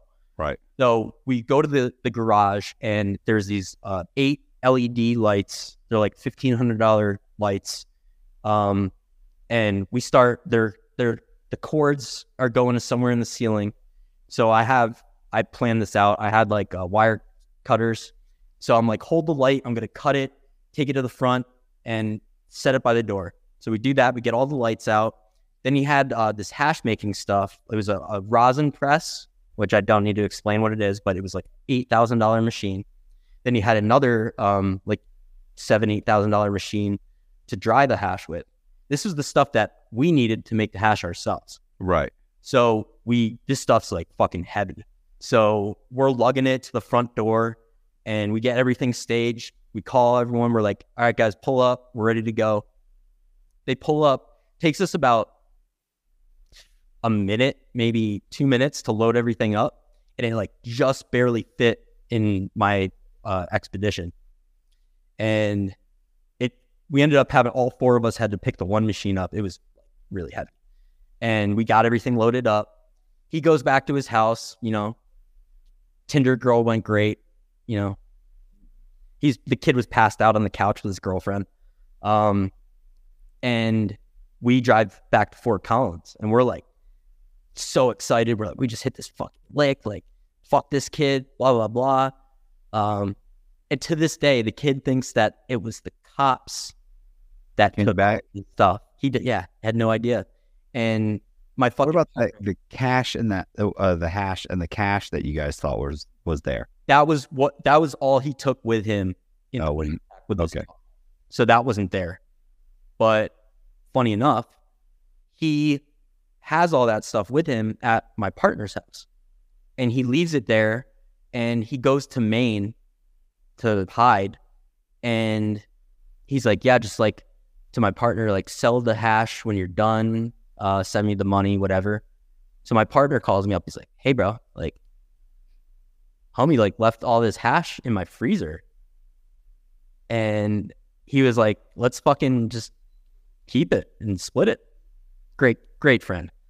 And uh, I'm like, All right, yeah, let's do it. So we, uh, no, no, I forgot about this. Be- in between the kid going to Maine and him deciding to take the kid's hash, he gets raided. Completely unrelated. Like his neighbors called it in. Your buddy? My partner Oh, okay. it's raided. And the cops take um they cut all his plants down.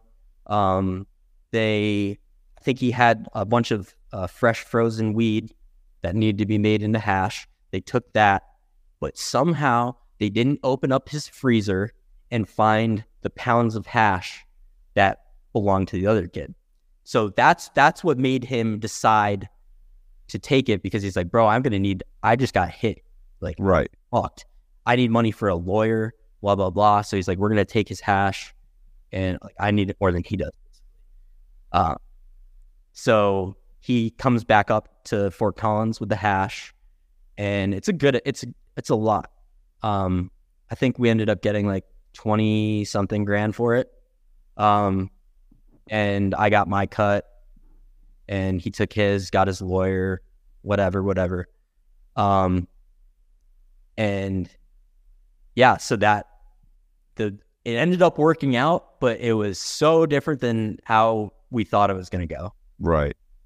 But yeah, so then we, we don't have a hash guy, you know, um, which I ended up I ended up filling that role because I mean Now you have the equipment. yeah. Now, well, all right. So we actually took the equipment to uh, a coke dealer that we knew in town. Um, Zach had already overdosed at this point, um, but it was another friend of the broker friend, and he we gave it to him as collateral for a loan.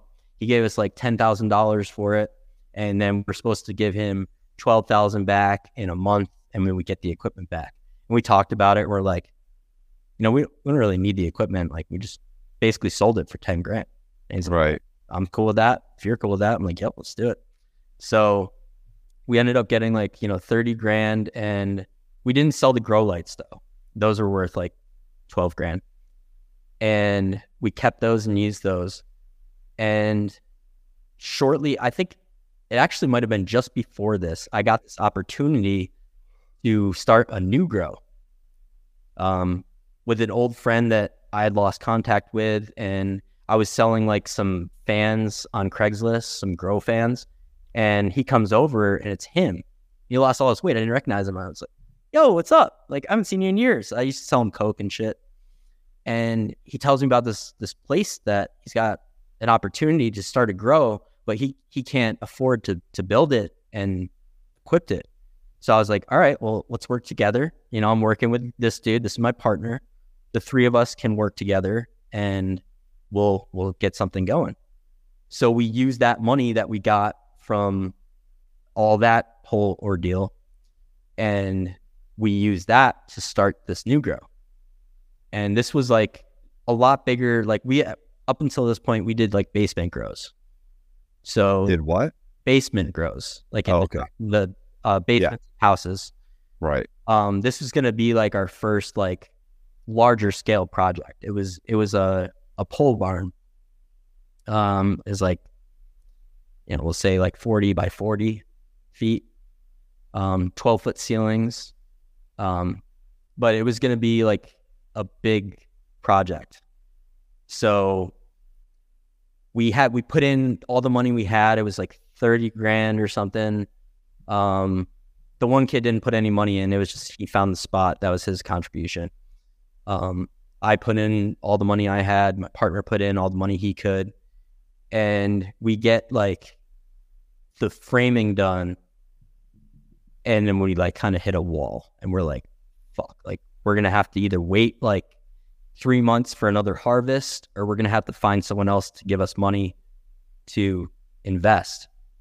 And I was like, all right, I can get us the money, but you guys aren't going to like how. And they're like, how? And I was like, I, I could start selling Coke again. And they were like pretty against it, but they were like, all right, if this is what it takes to make this happen, just do it. So I start selling Coke again. Um, I'm stepping on it like crazy this time because I'm just trying to fucking make money Right. and I'm I'm working on the grow. Like I'm doing most of the the the work, the construction and stuff, but I'm also selling blow. And I end up getting enough money together to finish it. Um and it took about a little under a year. And we had this beautiful, huge grow. And it was uh two 10 light rooms so to put that in perspective, our basement grow in my house was eight lights. So this is more than twice the size, higher ceilings. It was all automated. Um, I could control all the equipment from my phone, um, from my house. Um, it was it was sick, and the first harvest was like it was kind of a pain in the ass getting everyone to do their part. I was there 12 hours minimum a day, but like to, it was like pulling teeth to get my partners to do fucking anything. Um, so after the first one, the dude that found the spot, he's like, look, bro, this is too much for me. It's putting strain on my relationship. I just don't think I can do it. And I, I was like, okay, then you're out. And he's like, well, like I was thinking like I could get like some of the like a cut of the money, like going for, I was like, no, dude, like you didn't put any money in. You barely did any fucking work. Like, no. So he just, he's out. So Right. now I go from a 33% partner to I took his 33%. And so now I'm the majority owner. Bless you. Excuse me. Sorry. You're good. Bless you. And um, so now I'm I'm a 67% owner, and my other partner's uh, 33%. and he's also 30% at my house. And he doesn't even have his own grow at this point because he got rated. Right. And He's just partners in your two grows. yeah, and he's supposed to be doing like a lot of, well, especially since he doesn't have his grows anymore because he was doing his grows and my grows. Um, but I mean, I'm working, you know, 15 hours a day, some days, seven days a week, no days off, um, managing both of these grows. And this kid's like coming up two, three hours at a time, uh, two or three times a week. And I'm just like, dude, this this isn't gonna work. Like you need to start pulling your fucking weight around here, or else you're gonna end up like the other guy. I was I was like, it. You know how they say don't go into business with your friends. Yeah. That's the truest shit ever. Because at the end of it, you're not gonna be friends. Right. These were like really great friends of mine, and I I felt wronged by them because I felt taken felt taken advantage of, and I didn't feel like they deserved what they were getting, and I was a dick about it. I was I I really could have handled it a lot better, but I didn't think I was in the wrong. I still don't think I was in the wrong. It just sucked that they didn't pull their weight, and it came down. It ended up how it ended up. So there was like a week or two weeks where he barely came up. And I'm telling my other friend who's a grower about this. And he's like, bro, you need to cut that kid off. He's fucking dead weight. Like he's making, he's seeing all the work I'm doing and he's actually helping me. He was a really good friend too. And he's like, bro, fuck him. And I was like, you're right. Fuck him. So I changed the fucking locks on him, didn't tell him anything, let him come up. And I see him on the camera, like trying to get in. He's getting all like looking around. He calls me. He's like, "Hey, bro, I'm trying to get into the the grow. Like, what's up?" And I'm like, "Yeah, bro, you're you're done." I was like, "You you know, it, this just isn't working out. Um, I'll I'll pay you out." Um, I told him I'd pay him like seventy grand and pay him anything. But I was like, "Yeah, you'll you'll you'll get you know you'll get your cut." And just don't even worry about it. You can go back to sitting on your ass doing whatever the fuck you do all day in Denver. He's like, "Oh, Right. fuck you, whatever, blah, blah, blah. But he knew, like, deep down that was. And he was, he wasn't pulling his weight. So he really, he didn't have much to say about it. So now I'm the proud owner of both of these grows. And it's, I mean, it's a lot of work. And I have like people help me here and there. Um, my girlfriend at the time would trim. Um, I had a couple people that would help me trim, but really, I'm just like tough One man show. one man fucking army, bro. It was it was brutal. Um, I was barely I was falling asleep standing up. Like it was it was like affecting my health. It was a lot of stress. Um, but I I made it work, and my my dad started helping like at, the house with that grow, and um, eventually I'm like. I, I was giving because I was doing so much grow work. I was giving it to someone else to make the hash, and taking the just taking the 25% hit because there's too much work. And eventually I'm just me being, you know, me, I'm like, you know what? I'm going to start making the hash and I'm going to get 100% of the profit. Not thinking like it's going to be way too much fucking work. Right. So I build this walk-in cooler in my garage. Um, it was sick. I did the tile work. Uh, it was it was great, and it held like 32 degrees, which is like you want it to be really cold when you're making bubble hash. It you know just produces better quality hash. So I'm a single source operation now.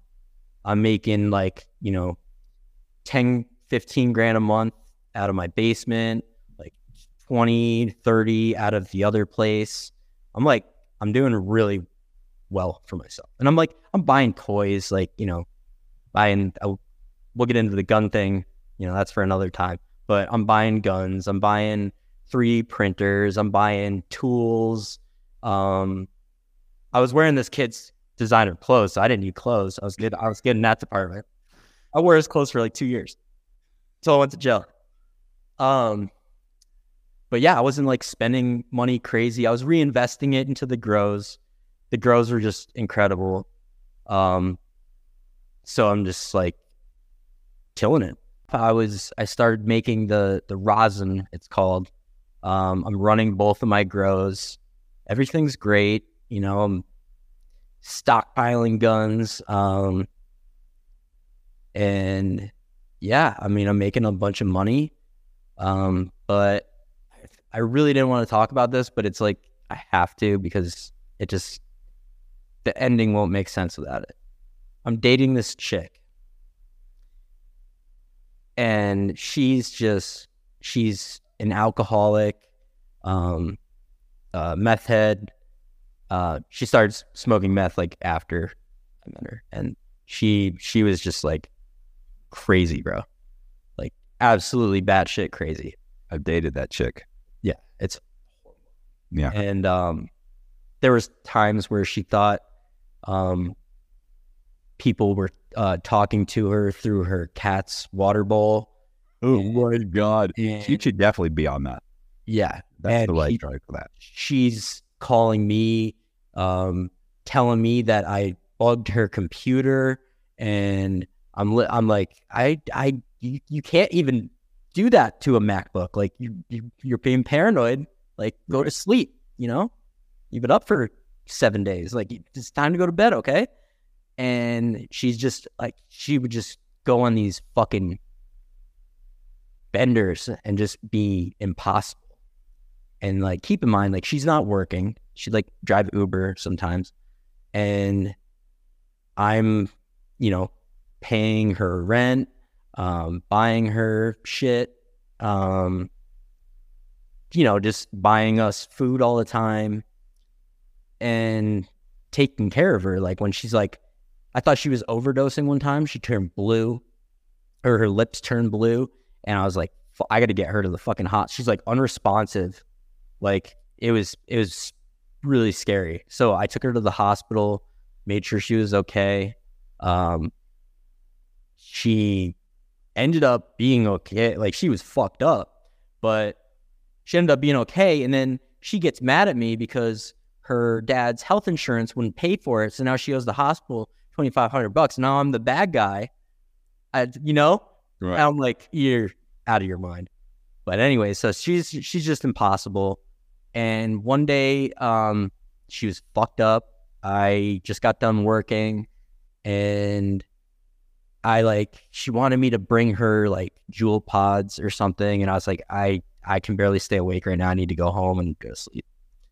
And that was that. Didn't think she was like, oh fuck you, whatever. I was like, all right, go to sleep. And It's a good relationship. it was really healthy. Um, and so I didn't think anything of it. I go to bed. I wake up the next day.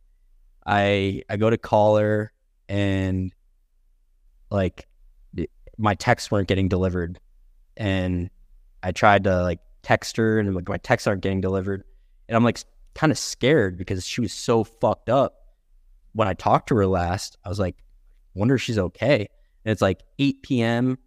and my texts still aren't getting delivered and i'm like getting ready to like drive over to her apartment like she she stayed with me like a lot of times but like she was having a little mood and like was at her apartment smoking meth and drinking and i like i'm like getting really nervous and so i like messaged her on instagram and i'm like hey like like are you there and it like delivers and then it's like seen and I was like, oh, you fucking bitch. You blocked my number.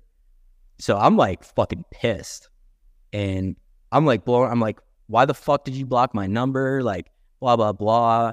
Um, she's just like reading all these messages and not saying anything. And I'm just like livid at this point. I'm like, you are not fucking disrespecting me after all this shit. No, this isn't happening. So like I like blow up her phone and like I'm like, you fucking ungrateful bitch, you know, like fuck you, whatever, whatever. She fucking calls the cops and like shows them the text and is like, she tells them that I showed up to her house and I was knocking. And I'm like, what? Like that, that didn't happen. Like I cops that. I was like, that didn't happen. But so like the cops are like, okay, we're, we'll go handle this, you know? Um, and they like show up to my house and I'm like, I have my fucking grow there. I have like the, the cold room in the garage. Like, I can't have the cops showing up to my fucking house. I'm like, what the fuck is, uh, what are you thinking? Like, you realize like you're gonna get me and my dad arrested because you you decided to block my number and like start an argument out of nothing. So I'm like, I'm fucking pissed. And she, the cops came to my house when I wasn't there. Hey, what's up, Daniel?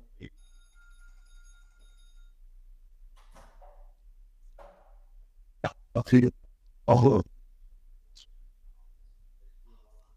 Oh. We him. What's up, man? You, you guys doing another pre video? Okay, cool. Huh? Uh, just this is the second one. It's fine. There we got a pre video, but we're, we're getting to that. Well, I'll, I'll wrap it up. So I I go to jail for that, for harassment or whatever. Right. I'm telling my dad on the, on the jail phone how to to take care of the grow because I'm like I'm not losing a fucking crop because of this stupid bitch. You know what I mean? Right. And so I'm telling my dad. I didn't say anything like you know about plant count about about much, but I said enough. And I hadn't I didn't know this until I read my discovery. She had told the cops like, "Oh, you guys have no idea how much illegal shit he's doing. Blah blah. Right. He's doing this. He's doing that." So they everything together. They end up, you know, um, looking at the power mill, um, doing a drive by. It smelled like weed. Um, between like all that, they they had enough for a search warrant, and they searched my house while I was in jail. My my dad was there. Um, we had just harvested, so we had um, I think it was like hundred and eighty seven pounds or something of, of flower, and then uh, like twelve point something pounds of hash, um, like which is marijuana concentrate. Um, luckily, didn't have any guns in the house. Didn't have. Um, I mean, that was, that was pretty much it. Um, That was enough, though. it was enough, and I, I think we only had like six plants, so we did, we didn't even get in trouble for like growing, but it was uh, yeah we got possession with intent to distribute marijuana, um, a DF one, which is the highest level of drug felony here, and uh, yeah they charged my dad and I, um, our landlord didn't we were there for five years, didn't we're never late on rent. We're great tenants. She throws out throws our stuff out um, while my dad and I are in jail. Um, I lose my two dogs, which I love dearly.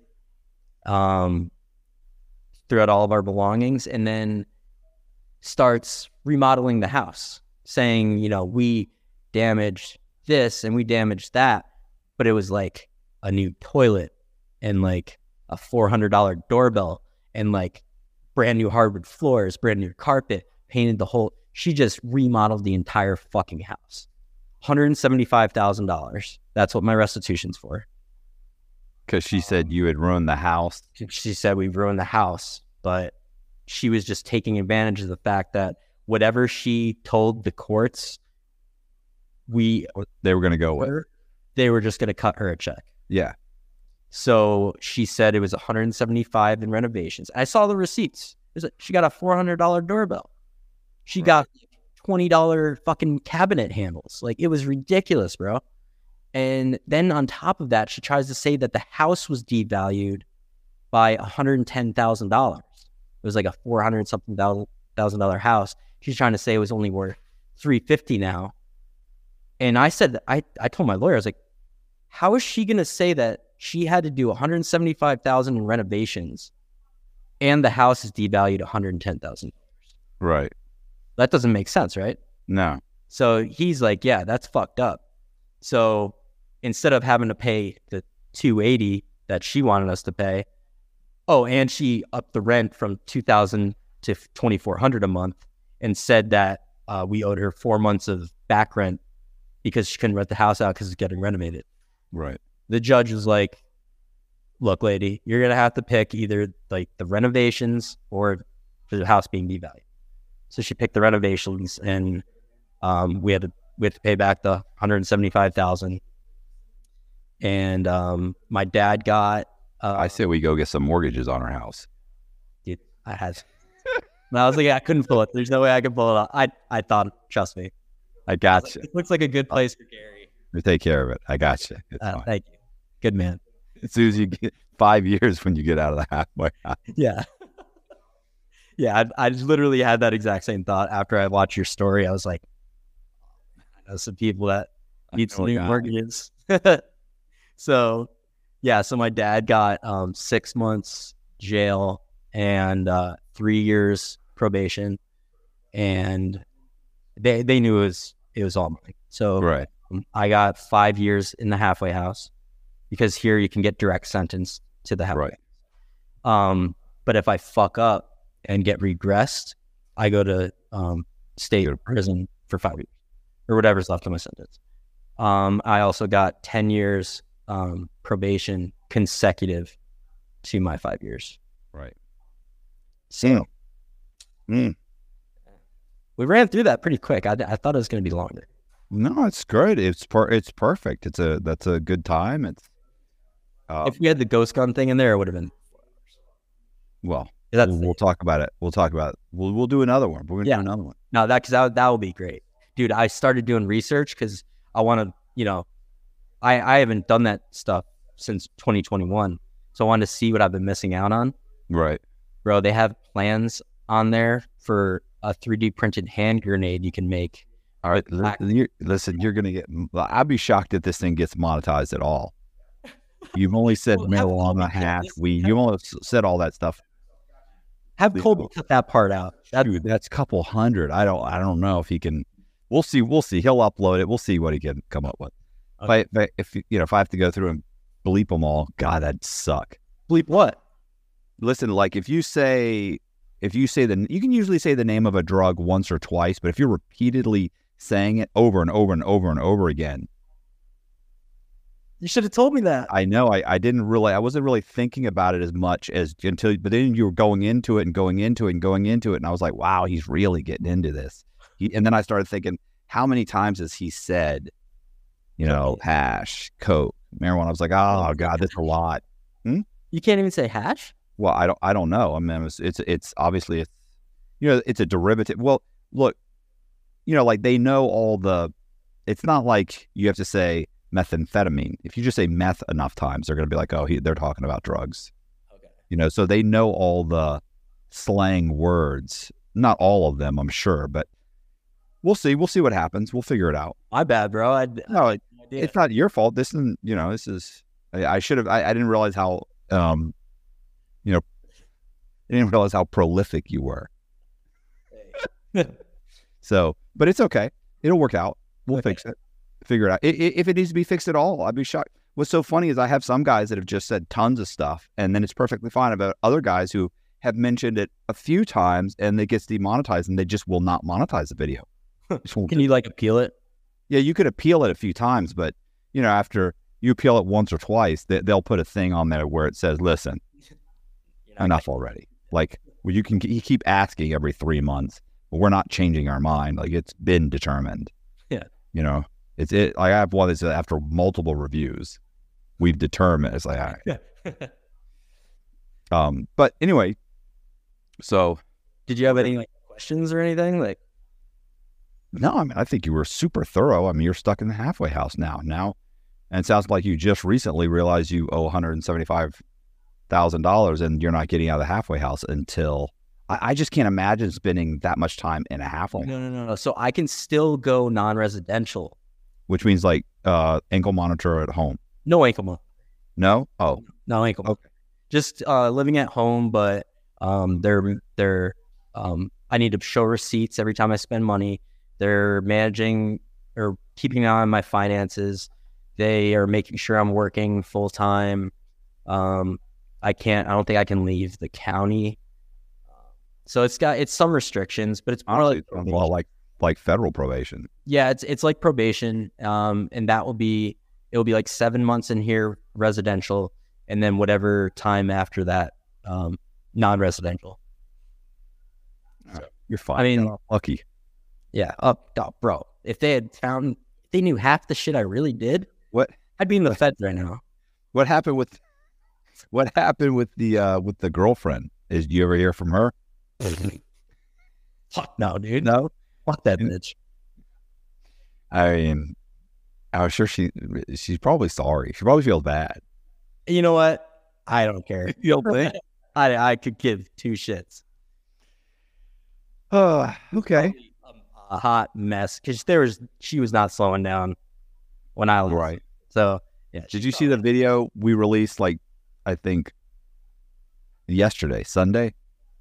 Uh, which one was that? This chick, uh, Danica, about she broke her she broke her boyfriend out of federal. I mean, no, out of state prison. Oh, I saw that wasn't on Spotify. No, it's on my channel. Yeah, yeah, no, I saw that when I was looking at your channel this morning. I want to watch that. Uh, Yeah. yeah, I haven't seen that yet. Yeah. She's uh, like we, you know, we don't typically edit videos, but it really it was over three hours long, and we edited. It was like three and a half, a little bit more than three and a half hours long, and now I think Colby got it down to like we we, we edited roughly an hour off of it, and people are still complaining that she's she's rambling on and on and on and on, on. and I'm thinking like we cut a ton out. She's got a great story, but she was, you know, she was um she was nervous, you know, eh, nervous and and and and she was rambling and we trimmed it down and uh but she does have a, an interesting story cuz you know, she broke like she broke she broke her boyfriend out of prison. Like that. I didn't watch that. That's that's insane. it wasn't like a camp. It was like Oh no, no. Two layers of fences, guard towers. He had to get through three doors with um Allen wrenches that she threw over. He drugged a guard. It's it's a serious gonna watch it. but of course what's so funny is that when she's telling it, it doesn't feel serious. Yeah. It is. Allen wrenches. Yeah. But it is serious. And I'm kind of like just the whole time going and she's and she's so and she's funny about it. She's like, Yeah, you know, you know, You mean Like- kill fence? you She's like, I, you know, I, I, I got the bolt cutters. You know, I'm good with a pair of bolt cutters. And she said, I, uh, you know, it's, you're like, what do you like? She's joking around the whole time, but but it takes her forever to get to the point where she's breaking. Because I don't really know the story. I read a couple. Uh, there was two articles I read about her that she had sent me, just to kind of like, okay, you're saying you broke a guy out of jail. I, I'm having a hard time believing that. I'm going to need something. she sent me two articles, and I was like, oh wow, this is real. It checked out. Yeah. Oh, yeah. She like really broke these two guys. Uh, One, oh, it was just her boyfriend, but he brought a buddy. You know, of course. I mean, you, you know, the hole's already cut. So she, uh, yeah. So the idea that she, that anybody would do that is so over the top insane. And she downplays it like it was Louisiana. Like, oh, well, why didn't you say so? Wait, not to spoil the story, but did she end up doing time for that? Oh yeah, they made it all of like five days. Like five days later, she get they get they all get arrested. They get arrested. She ends up going to jail. Well, I'm sorry, they both they all go to jail, but for some reason, he doesn't have like she's got like two and a half million dollars worth of bond or bond or something. He should have a hold on him because he's he's in federal prison. Like technically, technically, you're in eh, not federal. Sorry, he's in a state prison. Yeah, he's an inmate. Right. He's Right, but he escaped. So they arrest him on the uh, on the escape. He literally gets a bond, a low bond, because for some reason somebody didn't do something in the system to say hold him. he just escaped. Yeah, he actually gets a bond. That's They bond him out, and somebody bonds him out. So No. then she, yeah, then she's calling around, and she actually is in jail, waiting to be sentenced, and she's talking to him on the phone, going, she's like, "This is like I'm in jail right now, and you're out there. Like this is ridiculous." So, but they catch him again. You know, this guy, he like he's escaped. I don't know what she said five or six times. She's like he's constantly getting in and out of jail. Like that's his whole life is like they, I get out, I fuck up, I go back, I escape, Um, he like he he's great at escaping prison. He's not great at life. Yeah. Doesn't sound like it. You go to jail and you realize that there's lots of guys in there that like they know how to do time. Like they can keep themselves comfortable. They they they have the hookup on everything. They very quickly um, acclimate to the to the situation easily, and, and they have eh, they're they're living as good as you can live in a, in prison. And but you realize like you you got out and robbed the bank at the halfway house, right? then you went to prison for four years on that, right? Got back out, right? Then two ye- or, or two years into your probation, you got picked up for you know selling whatever, right? Went back for six years, yeah. Then you got out, and within a year, you were caught for making you know, you know, counterfeit money or you know for counterfeiting money, and they're like, right, right. You got four years for that, yes. Then you like they like they've been on they've been in and out of custody their entire life, never got off probation. Yeah, they're unsupervisable. Yeah, never, never, never successfully completed a supervision um, of of any kind since they were like fifteen. You're like, and yet you got here like six months ago. You're getting paid for two jobs that you're not working.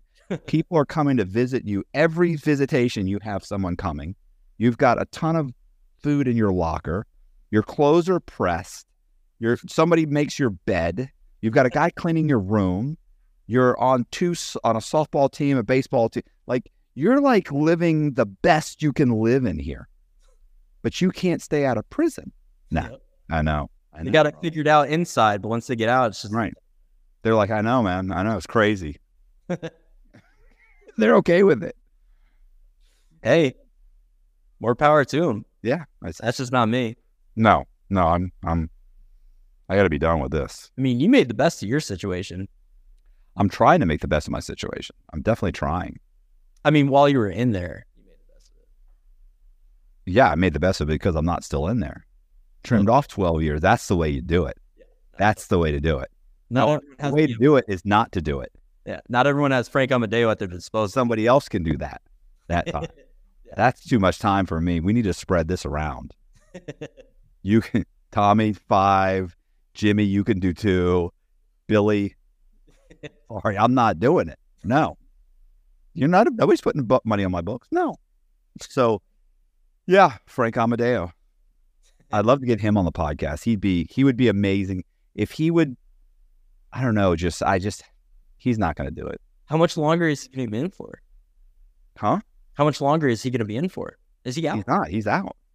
He got did he himself out on the um the First Step Act. He got himself out.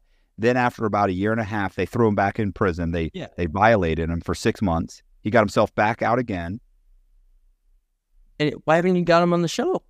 because he's he's just not gonna he's not gonna do it. And right now he's basically terrified because they threw him back in jail. Like they they they literally the government just lied to get him thrown back in. They were trying to get him thrown back in custody, and he eventually went back in front of the judge and was like, "Where's the proof of this? Where's the proof of that? Where's the proof?" And the judge was like, "Where's the proof of any of this stuff you guys are saying he did?" And when they came up with, "Well, it was a it was a, a an anonymous call, okay, and we can't prove that he left the jurisdiction, but uh um." We, uh, uh, we just got a call that we um uh well where's the proof? He was wearing an ankle monitor. Where's the um well his probation officer said and the probation officer like doesn't show up. Like it was a whole just a clusterfuck you realize they were just desperate to try and get him thrown back into jail. Oh, I'm sure.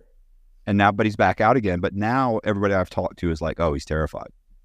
Like now he doesn't do it he doesn't barely afraid to go to work and back. Like So no interviews whatsoever. so I don't see him doing an interview. Plus, being in prison and telling your story, and you're you're, you know, unencumbered by judgment. Yeah. And and he had ten or ten or so more years to go, ten or twelve more years to go when it when he was when I, I wrote his story. So, you know, he's thinking like he's just he's surrounded by people that think all the things that he did were cool. Right. And so then I write the story. He loved it, loved the story. And I was, if you read the story, like I was, I was brutal about just everything. His, from his mental condition, you know, to every everything across the board, how he behaves, everything, and he loved it. I Um, mean, just the subtitle. I mean, I'm surprised. you know? It's insane. Yeah. Oh yeah. And and he and think about it. Imagine someone saying that about about you. You're you know and You're just like, yeah, and he's like nice. Yeah. I like it. I love it. And then, you know, it was all everything's true. Yeah. Well, so then I get out of prison. I tell him, and he's still in prison. I'm communicating with him. I'm like, I'm going to blow this thing into a whole book. I want to start interviewing people. I want to interview this guy, this guy. And he starts helping me arrange all those interviews from inside prison. Like he's calling these guys, he'll be interviewed. And I'm starting to set up the interviews.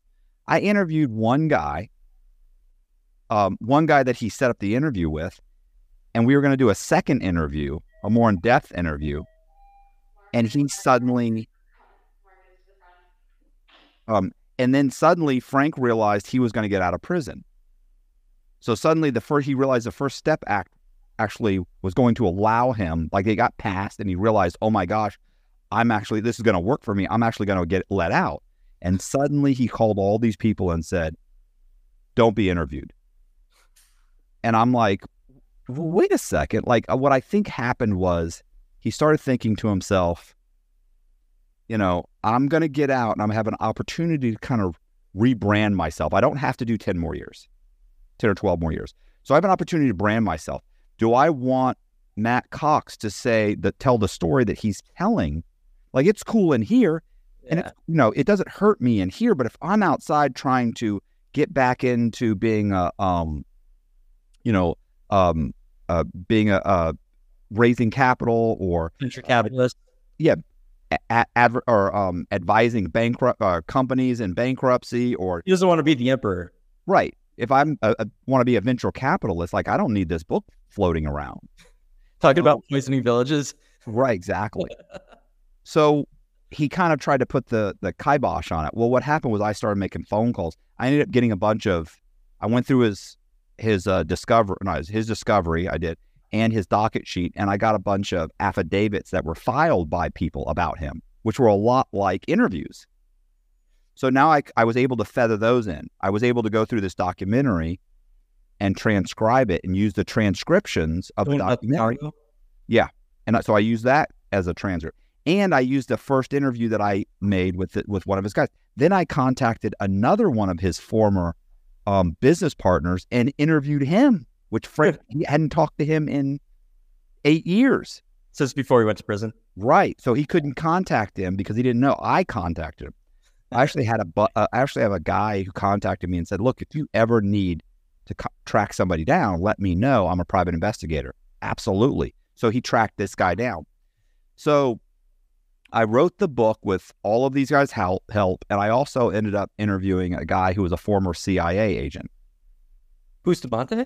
Bustamante. That's how Danny met Bustamante. After I interviewed, after he read Frank's book and I did a huge interview with him throughout the whole book, I called Danny and said, You need to get this guy on. Dude, he's brilliant. I love Bustamante. But listen to what happened with Danny. And so Danny's like, Who is it? What? I don't know, bro. Who are are you sure? And I'm like, Yeah, I'm sure. He goes, Okay, well, uh, give me his information. I'll contact him. Two weeks later, nothing. I call him up. Did you talk to that guy? No, not yet. "Oh, I'm gonna, bro. I'm gonna. Send me the information again. Bustamante then a week or two later sends me a thing saying, Hey, I've never heard from this guy. You said this guy was gonna contact me? I said, Okay, call him again. This went on for two months. Finally, Danny's like, calls me up. He's like, Bro, man, I, I need somebody. I go, Bro, I gave you a fucking guy. You I gave him a great guy. Right. So he contacts him. He shows up two, three days later. And then Danny, like right after the episode, or Danny calls me and he's like, Bro, that dude's amazing. That was it. I'm like, like, I'm not sending you scumbag idiots. Like this, I told you the guy's brilliant. He's, you know, he's a former CIA. So he's had him on like four times. Now Bustamante's doing everybody's show. Yeah. He's doing Rogan soon. He did uh, Sean Ryan, right? Yeah, he's done everybody. He did uh he did Lex uh Lex Fridman the other day. Yep. Like he's huge. Listen, Bustamante won't return a text message from me now. Yeah, he's too big time now. Oh, of course not. I didn't to you. Cox sounds familiar. Rings a I think bell. I talked to a guy named Cox. Oh, that that that the con man guy? Oh no. I can't, I can't be associated with Yeah. him. Like, um, so yeah. So anyway, I wrote that book, and here's the thing: Frank's read the book. So I know Frank's. re- I actually was contacted by somebody Did who- you send him a copy? When, when, It was them. No, but I know he read it because one, he's posted it on his Instagram account. He's sent people the link because I was when he went to jail. Uh, somebody who was talking to him contacted me and said, "Listen, I can't get in touch with this guy. I don't know what happened." I said, "Well, how do you how why are you contacting me?" She said, "Because I know you wrote a book about him." And I said, "Well, how do you know I wrote a book about him?" And she said, "Because he sent me the link to the book and told me if I wanted to know about him to read the book." do you think it's actually him on Instagram? Yeah, Yeah. Yeah, here's why I think it's it's him because there are photographs of him that I've never seen, and these are like these are like family photos. So I really do think it's him. Yeah. Um, yeah, and like yeah, there, I, I I definitely not not just that. His lawyer contacted me one time through Instagram because she contacted me through Instagram. Um, yeah, it's it's it's him. I will listen. It sounds to me like they, they just called the maintenance cr- crew. So I'm No, it's- go. One they No. they missed for count. It's never anything important, bro. It's ridiculous. But yeah, Listen, when I was in the halfway house, if you didn't have a job, you had to clean like three times a day. they make you work in the kitchen here. Yeah. It Oh. It's the worst. it's like it's bad enough that like I have to be here now. I have to go work in this fucking shithole kitchen. Like, and, oh, bro, and they don't let you cook the food. You're just like bagging bologna sandwiches, and like it's just, yeah. But and at least when you have a job, you're not in the halfway house all the time, even though they're taking half your money. But Do they really take half? yeah, so um, Thirty percent. So like I get like a thousand dollars a check like every two weeks, and I get to keep like a couple hundred bucks, and then they take the other eight hundred, and they put half towards restitution. Yeah, and then half to our savings, and we get our savings when we go non-res. So, It's, They're just they, that's because they care about you. dude, it's just to, They're just- to reform us and help us. It's all. Yeah, it is. All it is. the The problem is you don't understand tough love. That's the problem. You've been coddled. They Yeah. won't they're trying to help you. totally. It's yeah. Making six dollars an hour, I feel the love. people helping people. So it's funny at the halfway house in Tampa, run by the uh, uh, Goodwill, they take thirty percent of your gross. So think about it: twenty percent of your check goes toward taxes. Right. So they would take the gross and they take thirty. You have to write them a check for thirty percent. So you literally were getting. It ended up being like forty-seven cents on the dollar or something. it was like. I'm making 47 cents on the dollar. And then, you know, these guys are all pissed off, like these bastards and this, that. And, and they all wanted to go home. But I sat there one day and I, you know, put pen to paper and I was like, I can't live for less than this. I- like, I, you know what I'm saying? Because if you, you did them, like these guys fed us four times a day. You know, now granted, you could pay for extra stuff, but you, your base meal wasn't that bad. You know, the base meal wasn't horrible. So it was like I get three meals a day, I get a place to stay. They take 30%, I get 50%, all of that. I just I spent mo- nothing.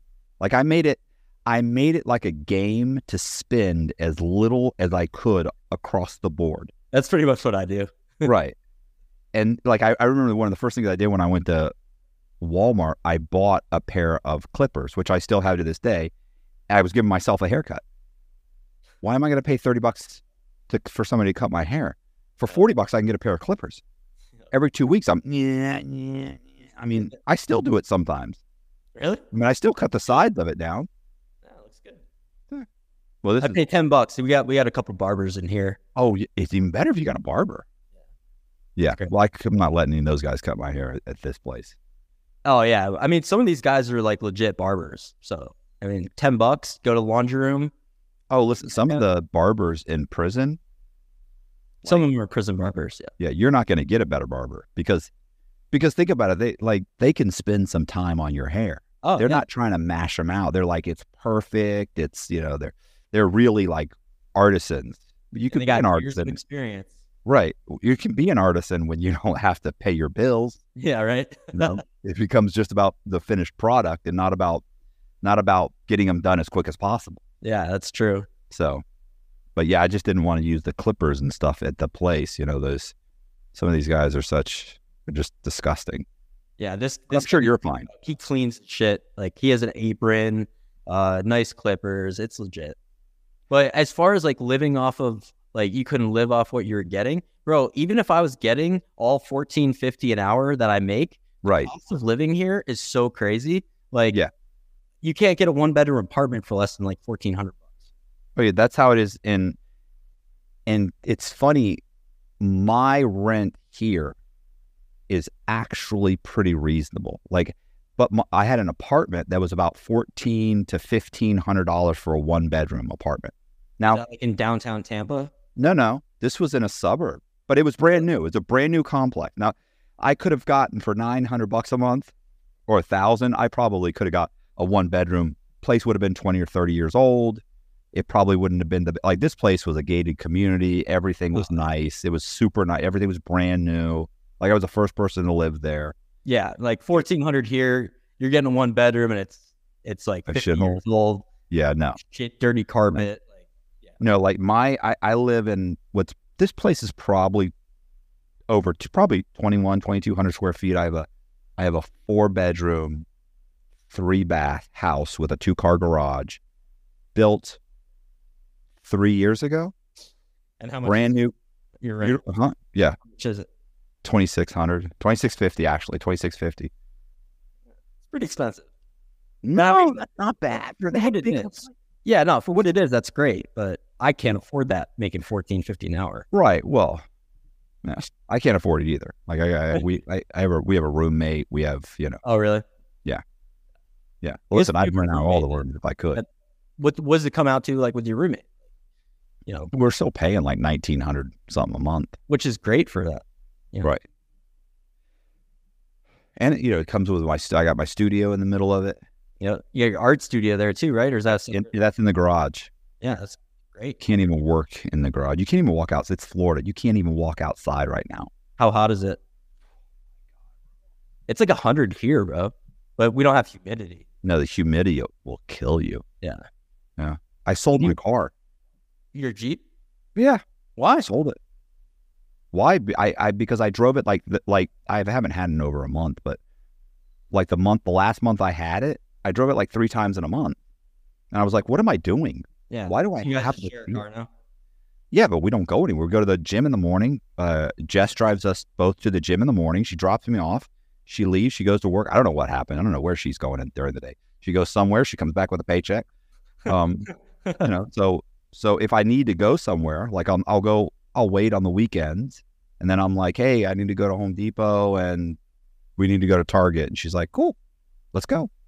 And if I had to, I could borrow her car, but I think I did have to go to the, I did travel to, fuck, I don't even know where I went, like Indianapolis or something. No, wait, Columbus, Ohio. I went to Columbus like two, three weeks ago, and I took, you know, I think, now, did she drop me off? I Uber. You there, right? No, I know, but I'm talking about going to the airport. Okay, yeah. I thought you were saying at first that you were driving there. I was like, that's far drive. Did I Uber there? I think I Ubered there. That's it. But it's it's like it was like thirty bucks. Yeah. You It's know, not. nothing. What are you paying for your car? Four or five hundred? Fuck, I was paying like three seventy five. The plus 400. insurance. Plus insurance was a couple hundred. couple hundred. Uh, yeah, a month. It was almost. Yeah, but it's like it was like twelve hundred. It's like yeah, it's like eleven ninety or something every six months. It's like two hundred bucks a month. You don't have any DUIs or anything. That's that sounds high. No. I've no no tickets, nothing. I had one ticket. I went to driving school. I mean, the last you know fifteen years, you haven't really been driving much. None. so- and I'm old. right? Yeah, I live out in the middle of nowhere. that's crazy. I know. It's a lot. You should shop around. Yeah, you should shop around. It was a Geico. There's there's there's better rates out there than a Geico. Trust me. Yeah. oh my god. Well, listen, I'm not gonna my insurance costs. like. I'm gonna try. We're gonna try and save money to buy a house. So, you know, not like I used to do it. I was gonna say, I was, Yeah. I was trying to think of something. Legit, you need to actually put down a down payment. You can't get it back. Like, what do you mean that's gone? You can't can't we write a check out of the closing to a construction company? No, Mr. Cox, this is their money. That's crazy. Can we bump up the you purchase price? home. Just let Jess handle that. You Yeah. shouldn't even go. it's gonna be too much temptation. First of all, I can't even think about it. She's got to buy a house anyway. She'd have to buy it, or we got to get owner financing. Can't buy it in my name. So You want it was six million dollars. Oh yeah, They're just gonna attach to the house. I can't do that. I'm not stupid. yeah, I would just be st- that would like I might as well rent. yeah. You don't have trouble finding renters with like your record. N- no, because the um when they run you, your federal record doesn't show up. Yeah, they have to pay. So it's- to get a federal your federal record to show up, they have to pay like eighty or hundred bucks or something. And most renter renters companies out here they pay like the forty dollar one, which is just for state. No shit. Yeah, and even the federal one, I think it only goes back. So if they do it, it only goes back so far, and then the feds don't report for they like after seven years or nine years or something, they don't report. It might because trust me, I've every place I've been, I've been brand new complexes. Every single place has said you don't have a record, so I stopped saying it. Yeah. Why rate? Why bring that up? Yeah. Totally. I mean, you know, it's just silliness. What's That's- really funny is that my landlord, who I, you know, nope. I said, nope, I'm good. Ran a check, everything. And then a year later, sent me a text one day and said, I just saw you on TV. I was gonna. I was waiting for that. I was like, how have they not seen the, the home title lock commercial? And I was like, and I, I, I just sent him the emoji with the big eyes. That one, you know, the, yeah. and he just, he put, just sent back, you know, ha, ha, ha, ha, ha. He goes, it's not a big deal. Listen, and he renewed my lease after that. wow. Yeah, we've never talked about it. Hey, maybe he watches the show. I know. Like, it, like here's the thing: what if you saw me on TV and I had given you the name, you know, Lee Black? The fact that I gave you my name, like, I can't do anything in my name. Right. If I say, if I introduce you as Matt Cox and I say I'm going to do something, I have to do it. Yeah.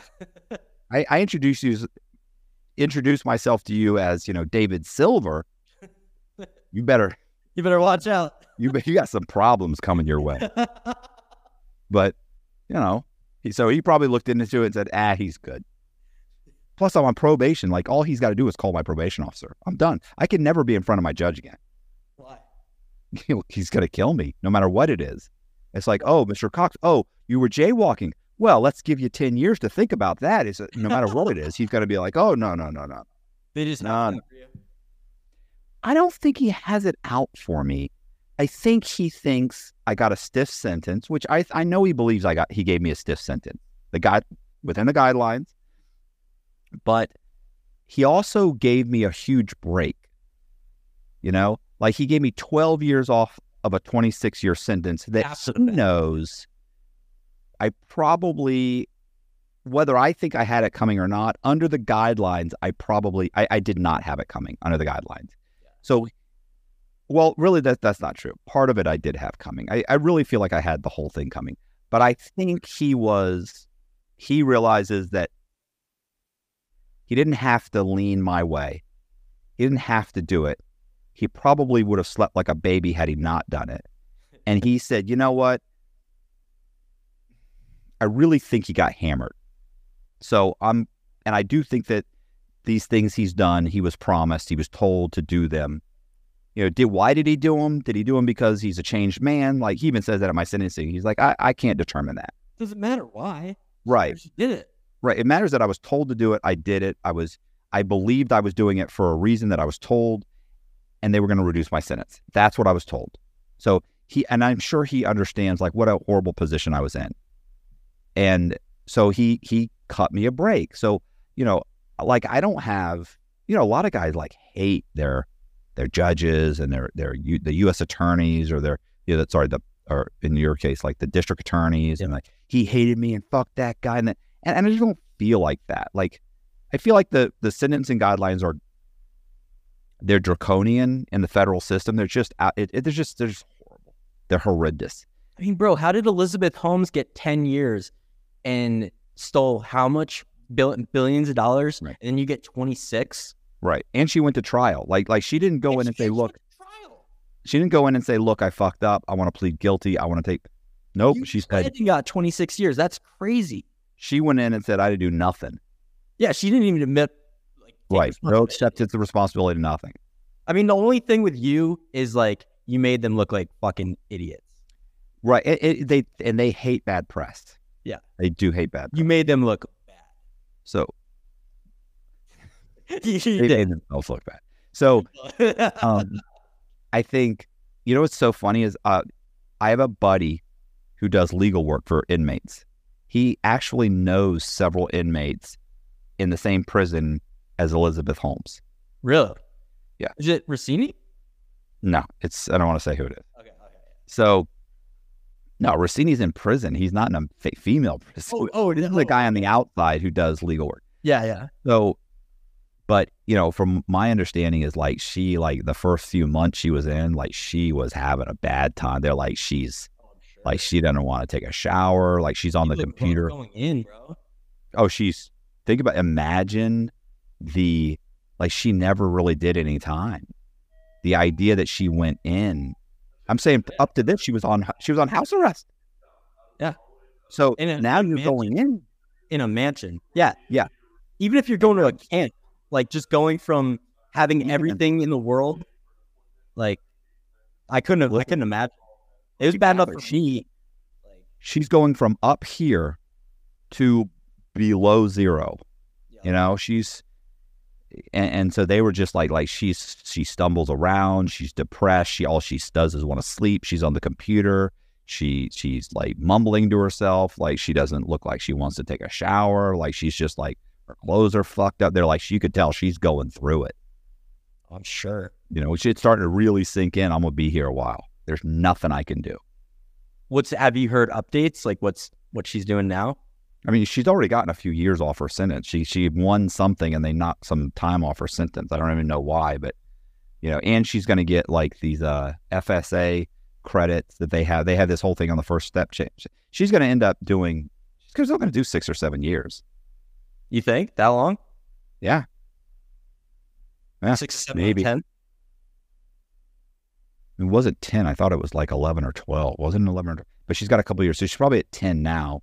She yeah, she let's say six years. I'll bet she does six years. And then what did fucking Sunny get? Like fifteen or twenty or something?